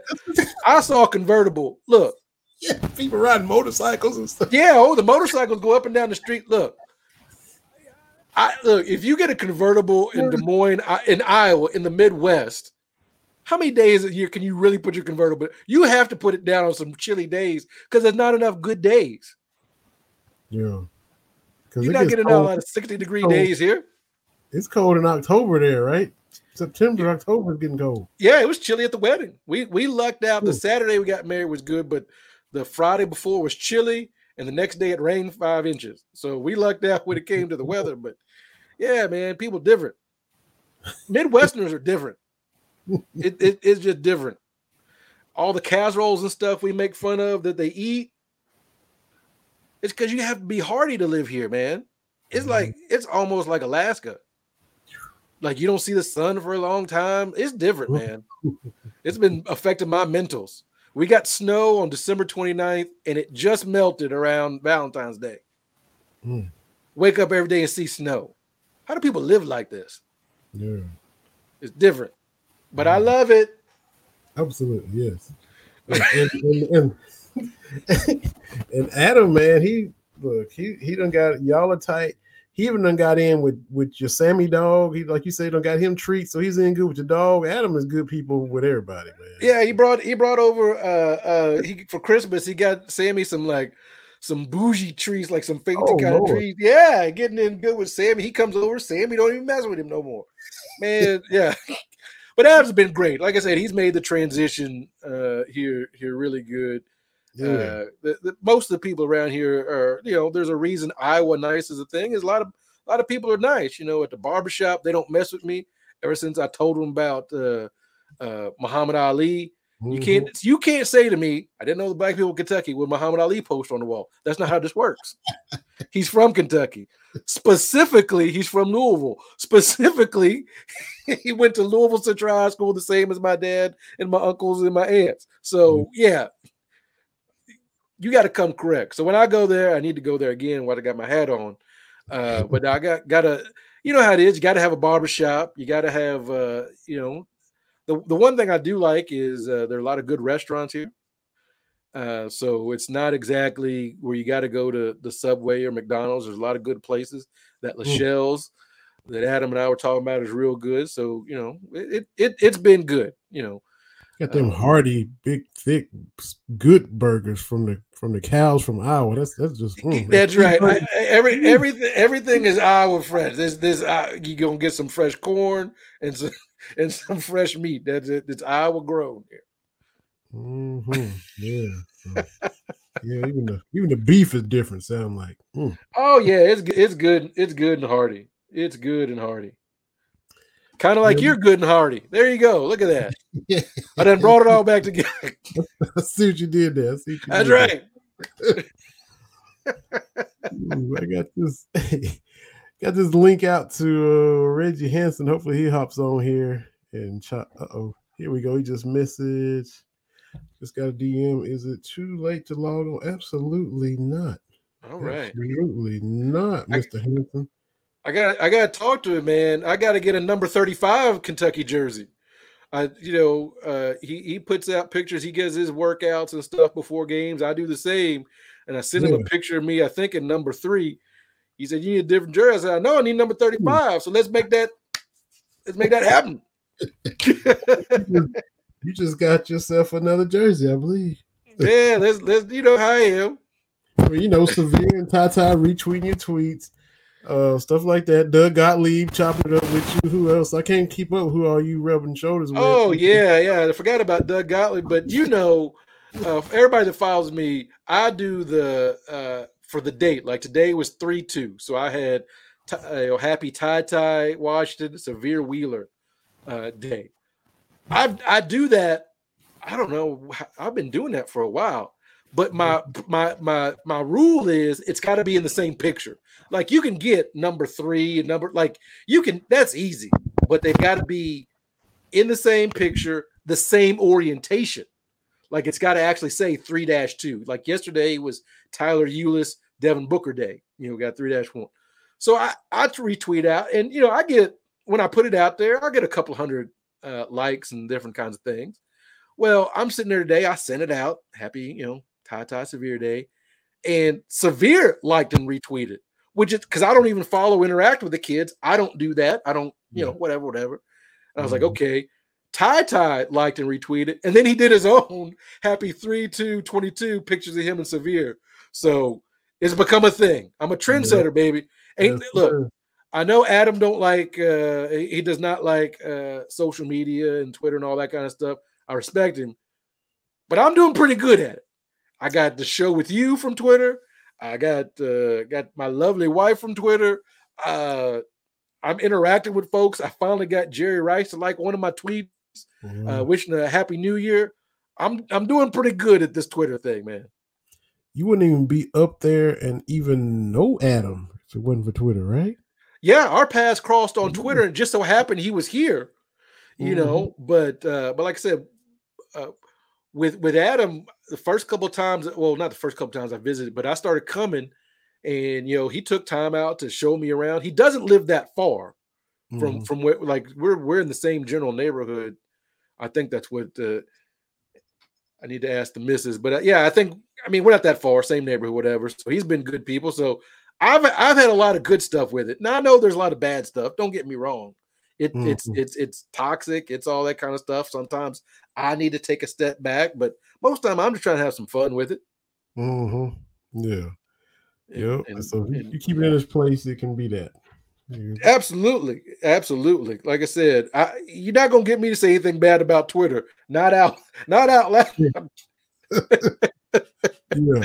yeah, that wouldn't be the best decision. Uh, speaking of good decisions, though, Mark Mark Stoops kind of is, is on the road making good hires, and uh, we'll talk about that too. Because first of all, real quick before we bring our guest on, Mr. Reggie Hanson in the green room, since we're on TV and stuff now, he Zach Yenser comes over from your 49ers. Rich Scangarello comes over as offensive coordinator from your 49ers. So they're going to keep the offense pretty much the same, which is good. Levis and everybody won't have to learn a lot of new stuff. Me being a petty Cowboys fan, I'm loving it because it weakens your 49ers. It means that Shanahan's having to go in and make staff replacements and, and do that kind of thing. So I'm loving it from two different points of view. I'm just saying. It- know, and a lot of people ask me my thoughts about it. I'm like, look, on the offensive side, we got to the NFC Championship uh, game with Jimmy Garoppolo as the quarterback. So whatever secret sauce they got to can bring to Lexington, let's do it. That's true. We and we can hey, we can keep this going on with our guest too. He might want to talk a little football, but we go definitely get some basketball knowledge. this gentleman was at Kentucky. The, the first game I ever went to, me and dad went to Rupp Arena, the UKIT. It was the 80, 89, 90 season. So my first game, it was December 22nd, 1989. Kentucky played Portland. They won 88-71. Reggie Hanson had 17 points, five rebounds. And let's see here. We got uh, a couple steals, 17 and 5 for sure. Anyway, Kentucky won, and Reggie was out there. That was my first game as a 12 year old. Me and my dad made a trip to Lexington. Got there so early that like Southwest Louisiana was having a shoot around, and they coaches had to come and tell us to leave because me and dad was just up in there posted up, and they was like, "Fellas, y'all got, y'all got to go." But then me and dad watched Reggie and the fellas that night beat Portland, and he's on with us now. None other than Mr. Reggie Hanson, friend of the show, been on with us before and back again. Reg, how you doing? I'm good. I'm good. How y'all how y'all doing? Doing good. Thank you so much for joining us. We appreciate it. Yes, nah, sir. no problem. I was um, you know, again, I'm, I'm honored to, to be on the show and I was doing a leadership workshop and it, and it kind of went over a little bit. So I'm, I'm glad that I could still uh, you know, get on the show and everything. Yeah, we we always enjoy your insight, knowledge, man. Talk about whatever, top it up with us, and you're doing everything, everything you did playing now, all the leadership stuff you're doing, the coaching, and everything you got going as far as that is is nothing but positive. So, man, yes, sir. Always honored to have you. You know, I mean, that's that that's that, that that's just what I've always been about. Um, you know, when I when I left coaching basketball, um, I still wanted to coach, and so now I coach people, I coach youth. Um, you know, and it, I'm, I'm, i love it. Um, it's no different than basketball in terms of helping them reach the goals that they're trying to reach in life. And um, at the end of the day, uh, that's a little more important than basketball because less than one percent of these young people are going to be able to make it to actually play money, get paid money to play professional sports. So they got to be more prepared for life. Um, but then, you know, same thing with, you know, you have a lot of adults out there, especially since COVID hit. You got so many people out there that just trying to make changes in their lives and they don't know how to do it. They don't know the direction to go, changing their careers. Um, and then and one of the biggest things with me right now is is the leadership thing is because there's so much leadership development needed um, out there now. Um, you know, and I've just noticed it with different people I've talked to and and different people I've trained, different companies I've worked with. Um, leadership is is is, is des- that is desperately needed. Leadership training. Yeah, so it's it's cool that a lot of guys like yourself and and guys coming up uh, in the decades after you, kind of 80s and 90s, are sharing that knowledge with athletes now because a lot of y'all didn't have that coming up, but now y'all can look. We did this, been through this. You should do this. You shouldn't do that. Hey, try this, try that, because I've been there, and it's it's uh, so so much uh, more of a help instead of just trying to kind of feel your way and figure it out and and learn the hard way like a lot of y'all had to do. Yeah, yes. I mean, and, and that's the thing about it is, you know, you, you, you give it back. That's what it's all about um, giving back. And, and, this younger generation, they're very, they're very eager, very eager to just hit hit the ground running. Um, and a lot of times, it's difficult to give them that knowledge because they have a whole different mindset now. Um, but but you have to still, you have to still give it to them. And, you know, at the end of the day, you have to give it to them, and then sometimes they may get it right away, most times they're probably going to get it a little later, maybe a few years later, before it actually clicks in and say, okay, this is what Reggie or whoever was talking about. This is what they were trying to explain to me. Now I get it. Um, but at the end of the day, it, that's what it's all about. It's about giving these young people the knowledge they need to, to see to be successful. Absolutely.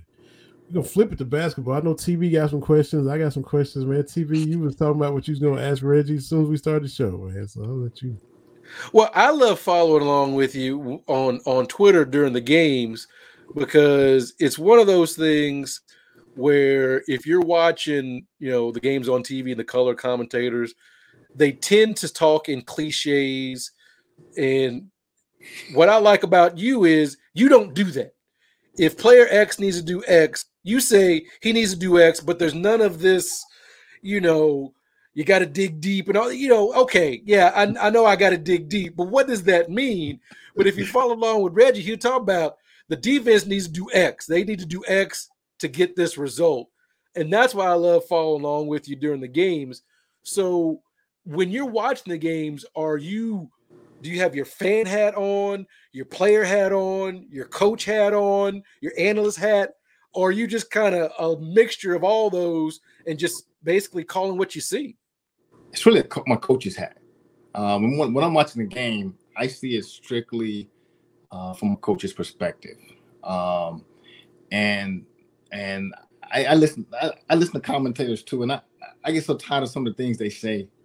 it's like you know, and sometimes they say things that and you're like, okay, why did you even say that? That that really it really doesn't tie into what's going on sometimes. Mm-hmm. and um, but no, I, I'm strictly in my coach's hat, and I see the game when I'm watching it strictly from a coaching perspective. And um, so I like to give that perspective. And you know, I've got more and more people that are telling me they they like for me to give that perspective so they can, you know, follow on exactly what's happening um, you know, what needs to happen. And I'm not, you know, I'm not one of those people. Even if the team's playing bad or are they doing bad, I'm not going to just, you know, some people will jump on the bandwagon of bashing him and they'll go too far that way. I'm going to say specifically what it is, what they're doing good, bad, indifferent, what they need to do uh, from a coaching perspective. And um, so I, I, I enjoy doing that. I enjoy it. Yeah, and I got to go back a little bit because I think the first time we had you on, I didn't ask you about it. Um, the the college basketball. First of all, the college basketball Twitter account. Uh, they tweeted out a, a, clip, and you guys were playing at Ole Miss. I, I tagged you and Roger Harden in it, and there was a little action down on the baseline. Dude was grabbing you and stuff, and you turned around. You, you didn't give him a punch, but you gave him a little a little swing, like like get get up off of me. Get back. yeah, yeah. And then and so you replied to the tweet, I'm I'm six seven one ninety five, but I ain't taking no ish from nobody. So you you remember that instance, and then I got to ask you about a, a, another instance that we didn't ask you about last time you were on. You know what? Um, be, being the size that I was, I, I was again six seven, one ninety five. Um, I was fairly strong for my size and my weight. Uh, but I knew that in order for me to be successful, I have to have a, a, play with a certain amount of attitude, certain amount of aggression, um, and, and at the same time, I didn't play dirty, but um, you know, I, I, I had to give some cheap shots here and there just to let you know I'm there. Let my opponents know I'm there. Uh, but like I said, I wasn't I wasn't a trash talker, anything like that. But if they talk trash to me, I, I was always the type of player that, okay, let's see how high we can turn this up. Because I knew once I started playing for Rick, and I'm in such great shape. Uh, and I knew I know I am in as far as playing. I'm going hard on both ends for 40 minutes. So now when you start talking, I'm gonna raise the level up and let's see how far you can go. Because I know how far I'm gonna go and so that's what that was my mindset when I played.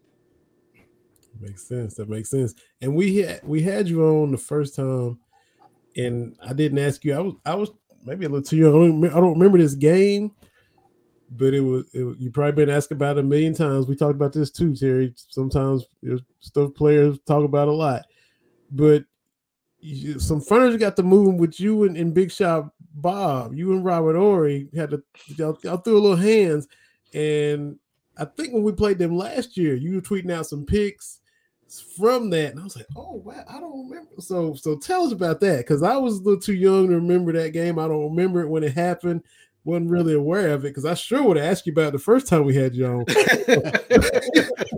Moving that person. Um, so tell us about furniture that got. You know what? It was it was it was Rick's uh, first year, and you know we only had seven scholarship players. We filled the rest of the uh, roster out with walk-ons, and we were playing at Alabama. And you know, I was the only returning player that was experienced. I was the best player on the team. I was the leader, and so we're playing it out at Alabama. You know, they had Robert Horry, Latrell. They had about, you know, three or four, four or five first round picks on their team. And so being at Alabama, um, it made it even tougher.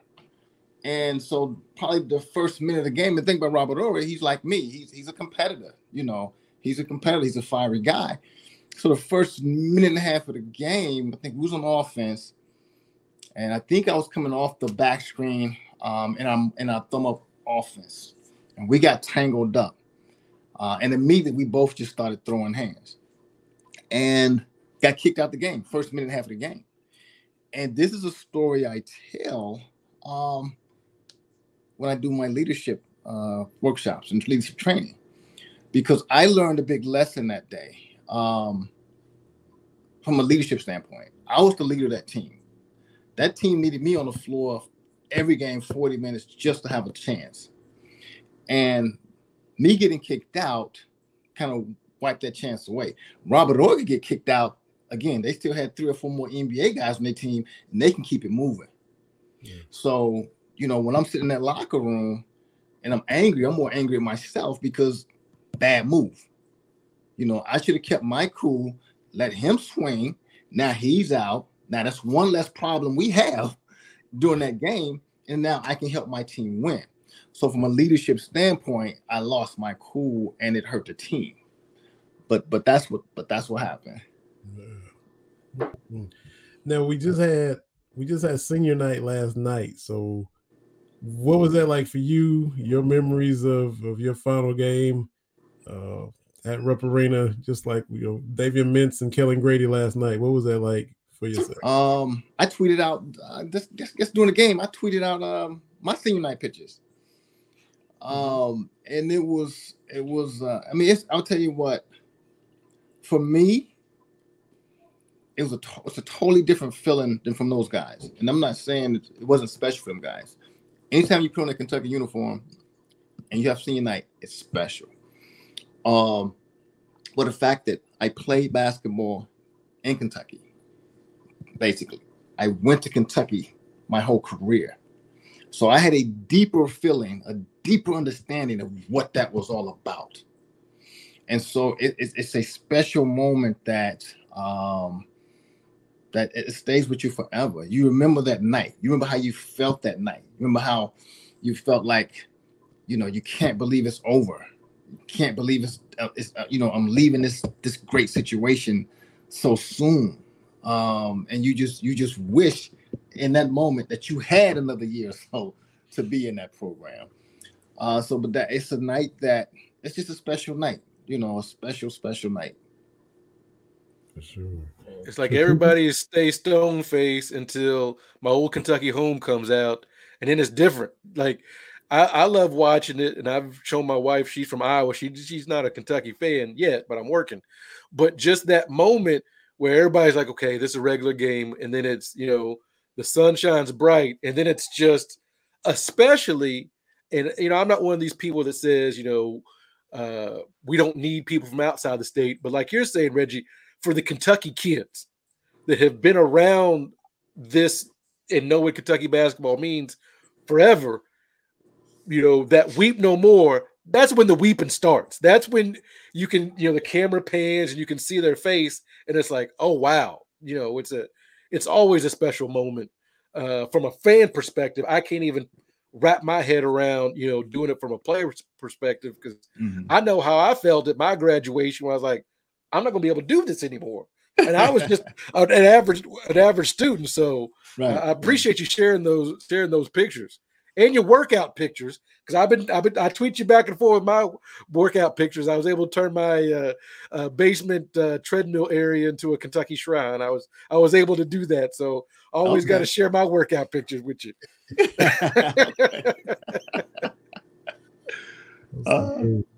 the, this year, man, this year's team, we, we just talked about senior night. So this the season is all but over. Got one more game at Florida, and then it's it's tournament time. So what do you, what do you think about what you saw and, and where they are right now with the calendar flipping to March? And... You know what? Um, I love this team. Love this team, and I don't love it for the talent. I love it for the fact that They love playing with each other and they play together so well. Um, and that's what I love about this team. And you can tell by watching them that they love playing together. They they they they, they want to help each other succeed, and that's why all of them succeed. Um, I, I think that Ty Ty and, uh, Wheeler getting hurt and being out that set us back. Set us back from just continuity, um, chemistry, timing. Um, when you lose guys like that, it, you know, and then they come back, you know, we don't we don't have the time that we want, but it takes time to get that continuity back.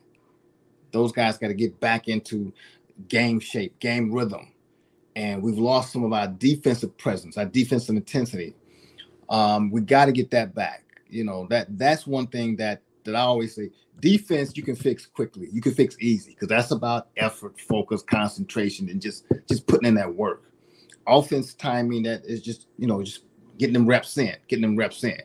But defensively, it just comes down to right here. Put you know saying you know what, let's get this back. Let's go back to doing what we used, what we were doing to stop people.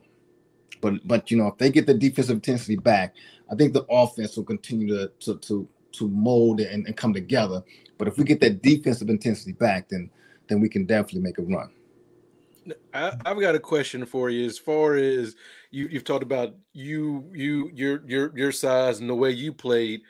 What are your thoughts on Oscar Tshiebwe rebounded? Because I've gone uh, and looked up on BigBlueHistory.net, Vinny. You know, one of my favorite sites to go to. Mm-hmm. And, and and and Reggie, you was you was grabbing some boards back back in the day, but to see what Oscar is doing, you know, I, I, I tweeted out that look, anytime you put your name in a Kentucky record book, you have done something.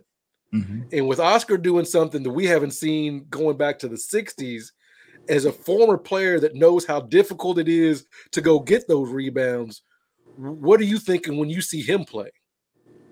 Um, I love Big O. Love him. Um, you know, when it comes to rebounding, at the end of the day, it's about whether you want to do it or not you know, and, and Oscar knows that, okay, you know, if I want to be great at this game, this is one things I got to be great at. That's one things he's got to be great at because he's still working on becoming a better scorer. Mm-hmm. You know, he's still got to get that fluidity into his scoring, and it's coming. You can see it's coming. Even you know, he's not hesitating as much when he gets around the basket. He hesitate, hesitate, hesitate, then go for the shot. He's starting to get it, spin move quick, jump quick, quick. You know, catching the free throw lines, get it up. So fluidity in the offense, offensively, is coming along a lot better. Uh, but he figured out quickly that you know what, you know, my bread and butter is going to be rebounding. And when you get that and you know that, can't nobody keep you from doing it because again, it becomes an effort thing. How many guys for 40 minutes want to go after rebounds? Not a lot out there that's going to do that. They're going to be so concerned about, oh, I want the more touches on offense, so I wanted this. They're not focused on that. And so that's what makes him such a great player is he understands if I'm on eat, I got to eat on these rebounds first. You know, and and so and so that that's a blessing for him and for that team to have him um, to be able to do that. What do you think? And I don't know if I'm on a soapbox, but I, I tweet at every every few games because to me, and I definitely want your opinion. You can you can kind of see, like you said, Oscar's offensive game is coming. I kind of feel the same way about Jacob Toppin. I, I kind of see the puzzle piece of the puzzle kind of coming together for him.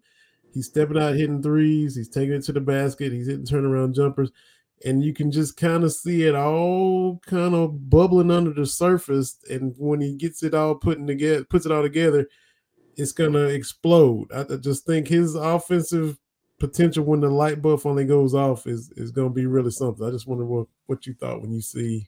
Um, I feel like he's definitely got a lot of potential.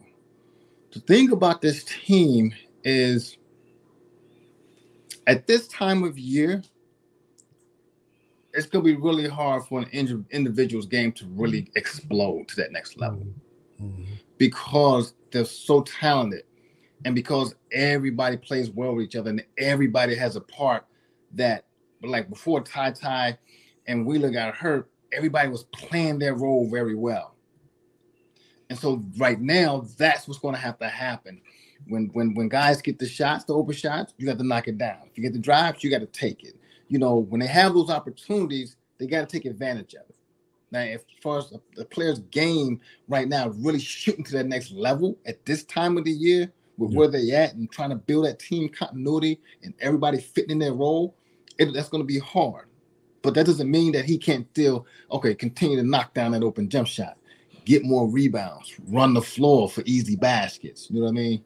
Mm-hmm. I, am and I'm with you too. I, I even think that that explosion could be next year based on what we see and just okay it's, it's just kind of bubbling mm-hmm. you know the water isn't boiling yet but you see it heating up. You see it coming. You see the you see it starting to move and then you know even if it goes to the next year it's boiling and bubbling and you know that, popping that, out that, onto the stove you know. Yeah and, that, and that's what and that's what that's what should happen. Like i said right now this time of the year it's just too difficult for it to happen. Going to the next year it should it should be like night and day where he is now and where he's going to be next year in terms of his play. Now, summer pickup, you can you can any portion of, of summer summer pickup ball. When you were there and guys came back, or when you were done and you came back, it's intense. Y'all going at it. It's it's just battling. Nobody's backing down. The most the most impressive, maybe jaw dropping play. Oh my God, play that you experienced, whether you were on the court as a player or if you were coming back or you were sitting and you your team wasn't up yet, just to play that. oh my God, that's that you still maybe kind of think about from the pickup days. You know what? I don't have a special one. Um, all I know is when I was a player, you know, we had Rex Chapman, those guys used to come back. Um, and and then when I left, they had so many great players that came in that I you know, used to go back and play with, you know, in terms of TD, Antoine, Ron, you know, all those guys. And so, and then plus you still got other NBA, NBA guys to come back as well. So, I mean, just the games were always just great, competitive. Um, you didn't want to lose because you could be down a few games to get back up again. But uh, but I never had a special moment. It's just there was so much talent and there was a lot of exciting things that that just went on each game. Yeah. So just just epic stuff, man. Just yeah, and, and just forging those bonds. You know, going through the fire and the battles in the summer to get to the regular season. You know, you just going through all them wars. It just just toughened you up for everything, didn't it? You know what? The summer. Here's the thing about summer when you're playing pickup ball. Um, it's really more about staying in shape, keeping your basketball timing, and bonding as a team.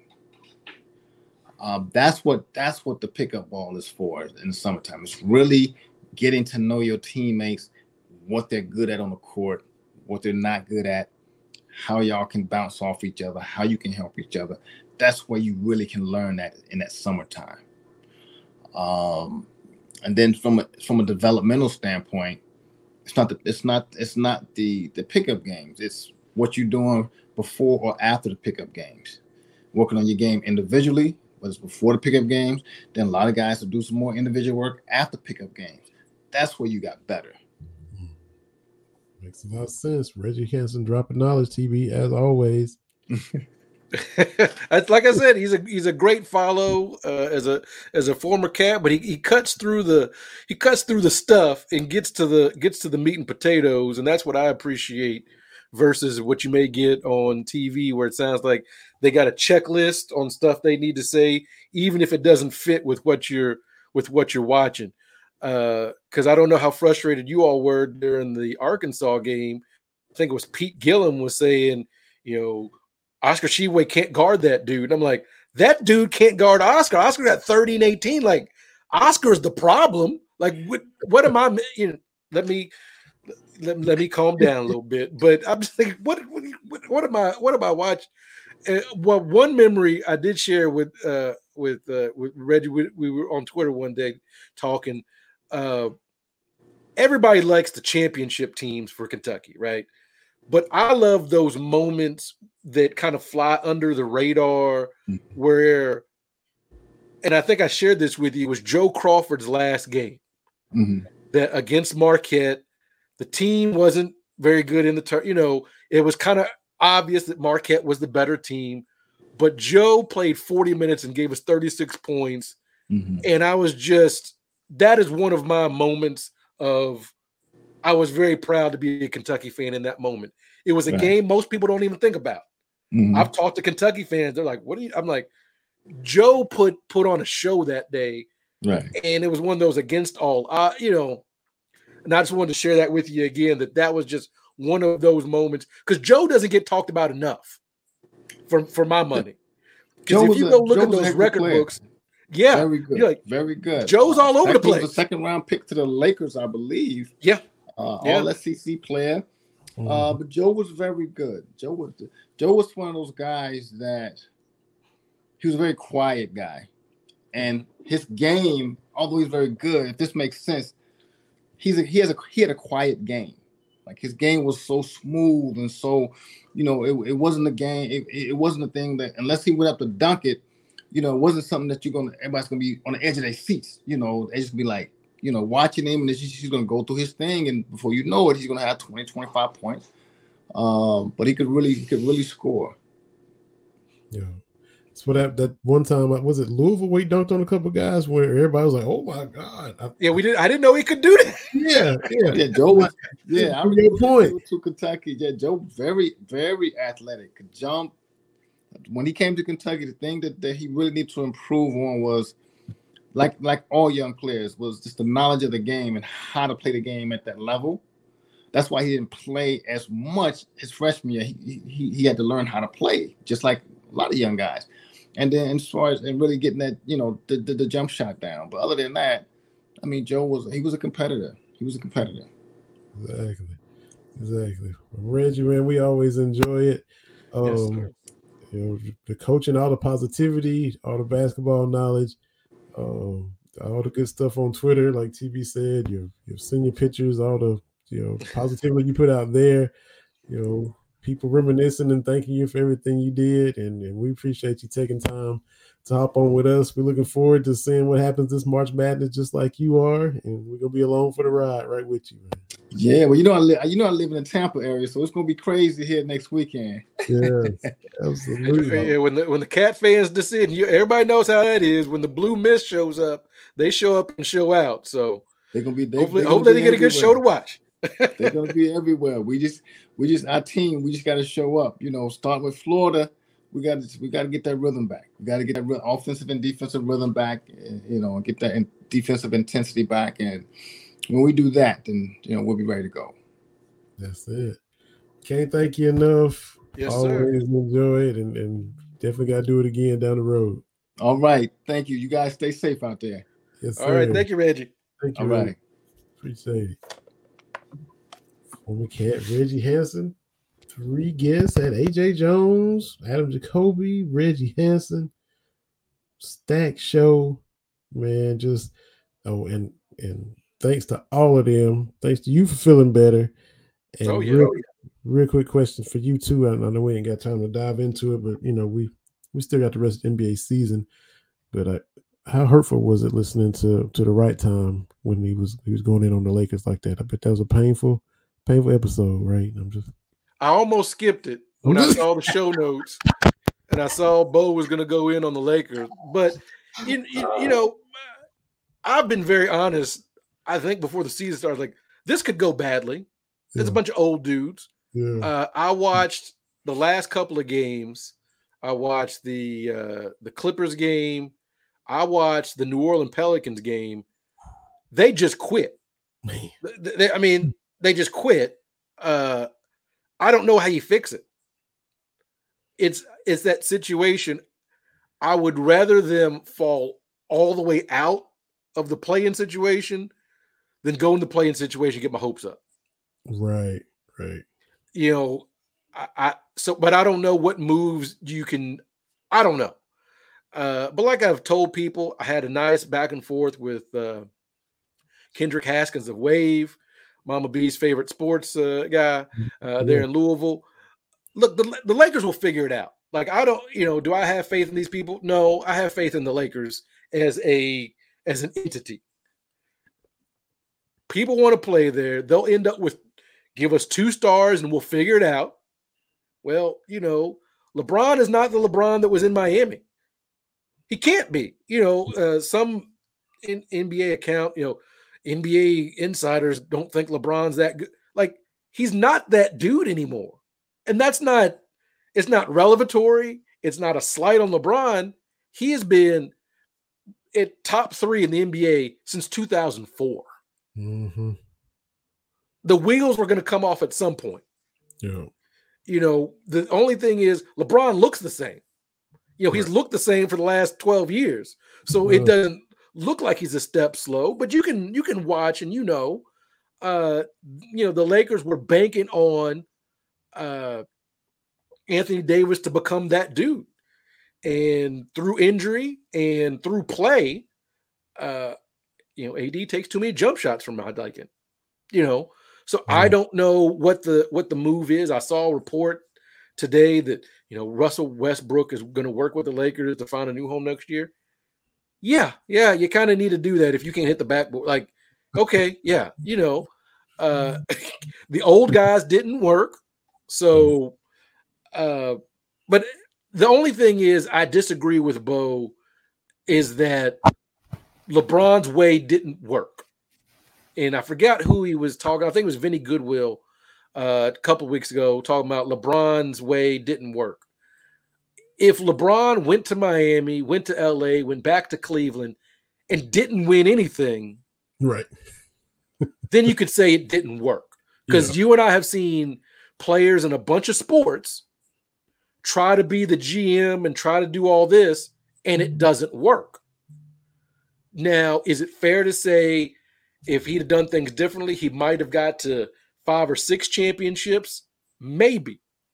My argument always is, and I forget who put this on Twitter. Somebody was talking about, you know, if Steph gets one more ring, you know, he'll get to four. That guarantees him top 10. And no, because Steph is who he is. What's one more championship going to do? Once LeBron won in Miami and then won in Cleveland, what's one more going to do? The people that say MJ's better aren't going to be swayed if LeBron had won six and lost three NBA championships or something like that. Like when you get in that rarefied air, it stops being about numbers in general. So if LeBron is able to look back on his resume and be like, look, first time in Cleveland, I took Sasha Pavlovic, Hmm. Anderson Varejao, uh, Zydrunas Ilgauskas, and Larry Hughes to the NBA Finals. I did that. Went to Miami, four straight finals, one, two. Okay. Went back to Cleveland, got them their first championship since Jim Brown played Yeah. before the Dirty Dozen. Okay. Went to LA, love the LA life, won a championship. That's not bad. Nope. And you know, uh I, I think the ghost of Michael Jordan, and you said we were going to wrap up, but you know, you got me started. The ghost of Michael Jordan hangs all over this because when Jordan was coming up, there wasn't anybody we could say, You'll never be that dude. We were just magic was magic. Dr. J was Dr. J. Bird was Bird. You had uh, uh, Kareem. You had Wilt. You had Bill Russell. You had these names, but Mhm. post MJ, it became about rings, right? Like Wilt Chamberlain, what won two championships, two. Yeah. but ain't nobody out here thinking Wilt wasn't that dude. Right. Elgin Baylor never won. Yeah. Unbelievable. So, but once Mike comes, it's six and zero. It's all about rings. Everybody gets judged against that. Everybody that comes up, you're not that guy. You're Mhm. not this. You're not that. And it, it and and I said this before. It has really ruined our appreciation of basketball players. Like, you know, we can't appreciate what Kevin Durant's doing because he hasn't got to six rings yet. Like, we just we're dissecting these guys and not appreciating them. Where when you look at, and I know you talked about probably talked about the NBA All Star game in the '75, those game recognizes game. Yeah. I love seeing those interactions with the old timers and the new guys, and everybody's like, game recognized game. Those Mhm. dudes know. Oh. Like I don't know, you know, it, when it comes to NFL and baseball, though, but like ballers have been ballers. Analytics or anything, everybody knows Dr. J was that dude. Whatever championships he won, he was that dude. So Mhm. we've allowed this thing, the mythos of Michael Jordan, to to pollute everything. Uh, Dragonfly Jones, who I follow on Twitter, was going out with somebody the other day. You know, this myth that uh, that uh, Michael Jordan, uh, you know, he ended the the the Celtics winning. No, he didn't. He didn't. He never beat the Celtics when they were the Celtics. He didn't beat the Lakers when they were the Lakers. He beat old Magic. you know, it, it you know he, he did not he did not end the Lakers run. He didn't end the Pistons. The Pistons put him out three straight years. Like we can have these discussions. Michael Jordan is good enough where we don't just need to rewrite history. The Pistons beat his brains in three straight years. I was here and I saw it. Right? Magic did retire the following off season after they lost to the Bulls too. So yeah. He That caught HIV. What? yeah, five months later, five months after that series, he was having stepped away. So he yeah, caught that's- HIV. So you know, that- so you but you can but look now you can say when he got to the mountain, nobody else got to the mountain when he was when he was at his peak. yeah, That's nobody- absolutely something you can say. nobody ended him the way everybody else. Right, right. Yeah. Nobody nobody walked him off the court. Mm. Absolutely. And mm. you can say that, but you can't. Well, he got rid of the no, he didn't get rid of the Celtics. he put up the 63, and Larry Bird said that's Jesus in shoes, and the Bulls lost. Like we can have these conversations and and and and be truthful about it. That's Mhm. all I, when it comes to basketball. That's all I'm saying. Or anything, just be truthful about it. And speaking of though, it was it was cool to see him dapping everybody up. He seemed to be in a good mood. I mean, like you said, all of them were there, and I like you know CP3 and LeBron came out of the locker room for halftime to be a part of it. You know, they got the uniform on and they they popped out and threw their jacket on. MJ at the Daytona 500 watching Bubba Wallace taking a jet to Cleveland. And every you look up, he he grabbing people from behind. He just he bear hugging LeBron. He bear hugging Luka. He's bear hugging everybody. So that, it was, you know, of course he was going to give his respect to, um, um, wow, um, Vanessa and everybody. And he was talking to Vanessa and, and Jerry West, and just it it just cool to see him happy. We talked about the state or lack of maybe his happiness, and he seemed to be in a good place and just giving love and hugs to everybody. I, I was happy to see that. on on the outside looking in, it didn't look like Jordan had any joy doing what he did. Just on from the outside looking in, looking at the last dance, it was like if I'm going to do this, it's got to be joyless, it's got to be whatever. My hope, and again, you know, I'm armchair psychologist from thousand miles away, don't know Michael Jordan, Yeah, but I'm hoping that the people around him, when the last dance came out, said, You don't have to do that anymore. You Mhm. don't have to be that, like, enjoy this. Enjoy being around other really good basketball players. Yeah. Because I think if, you know, in that room, there's a lot of dudes that understand. I think he would find out there's more people that understand him than than don't Mhm. that had to be the dudes to to lead their franchises to the problem. Like, talk to Jerry West, Yeah. who thought of, you know couldn't beat the Celtics and was like, I don't want to do this. Like, you know, Mhm. talk to some of those guys. You know, they get it. They That get it. So the picture What? of him, the picture of him and D Wade and GP and Yeah. J Kidd, and, and D Wade says that when when dudes find out find out they get a knife with the homies, and it's just pure comedy. And Yeah. MJ is right in the middle of it. I'm like, I'm, we we might be off base. We might be as far off as the UK fan that says Shaedon Sharpe ain't coming back because he ain't smile.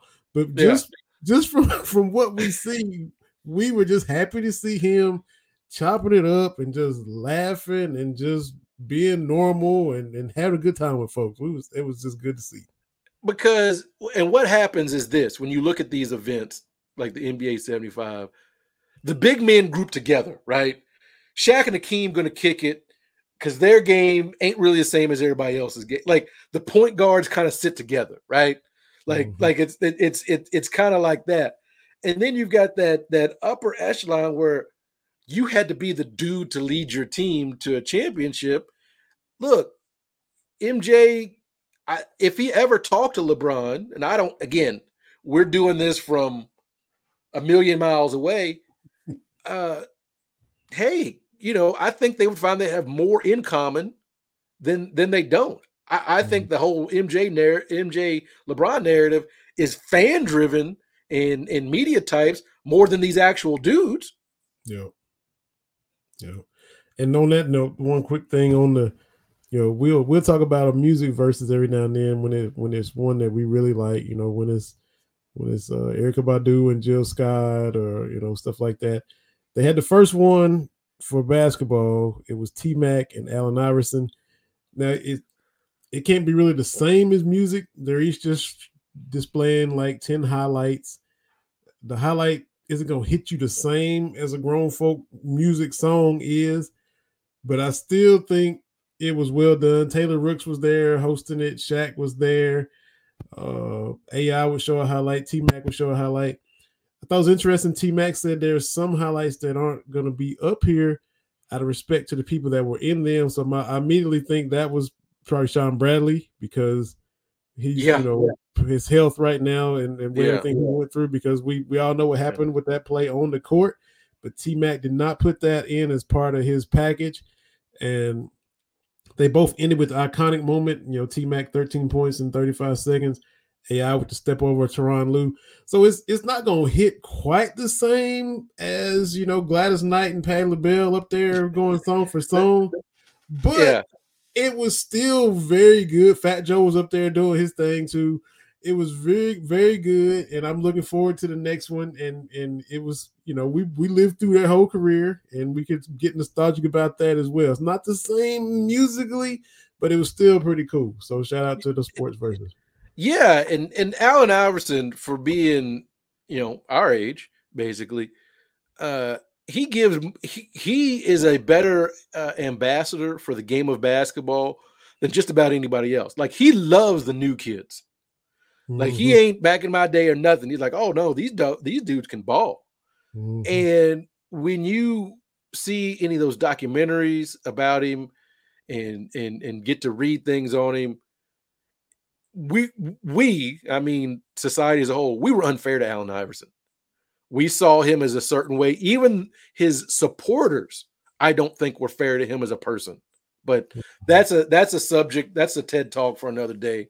We've we've gone on a, lit- uh, a while, but a great show. Lots of great guests. Lots of great lots of great chatter. So we we rocking and rolling, man. We did. Last thing for real, for real. Uh, uh, you we seen what Ja did to that boy for the Spurs. That's all I'm saying. Whew. Ja Morant's a problem, dude. He's a, he's a, he's a he's a he's a he's a problem. And you know, I got folk down in Memphis. They loving it, man. He is, you know, for the NBA, he's undersized. He's got that junkyard fight.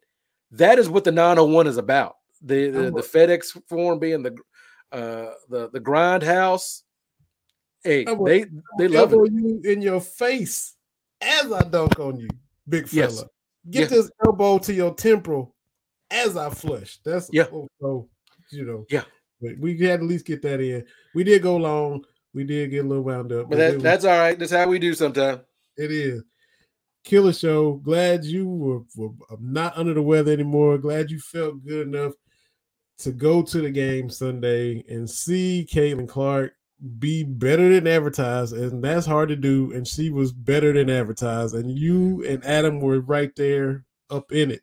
man it it it it's uh, it was unreal and like and, and and that's the thing too is you don't expect i guess you know you still have these how women are supposed to play versus the men but she's she's talking She is uh one of the highlights before the game. I didn't realize she did the MJ shrug to somebody. Like, but Adam said she doesn't mind being the villain, and that's the that's the thing too. Is you, you know if you're gonna do like that and do it in somebody's face, that's a okay. Can you back it up? And and she did. That's right. So glad y'all got to see that. That was amazing. You was texting little stuff. Oh, I was there, so that was cool. I was enjoying seeing that. So glad y'all got to do it. Adam's piece on at goiowaawesome.com. That was a great article he wrote about it. He Yeah. started off writing about that. He got text from a friend that we need to go see her. And then the rest is history. Y'all went and did that. Thank Adam Jacobi. Thanks to AJ. Thanks to Andre Jones. Thanks to Reggie Hanson. Three great guests. We put our little two cents in and around all that. And we had Yes, another sir. first show. Watch it on Roku. Type in BS3 TV in the search and listen where you get your podcast.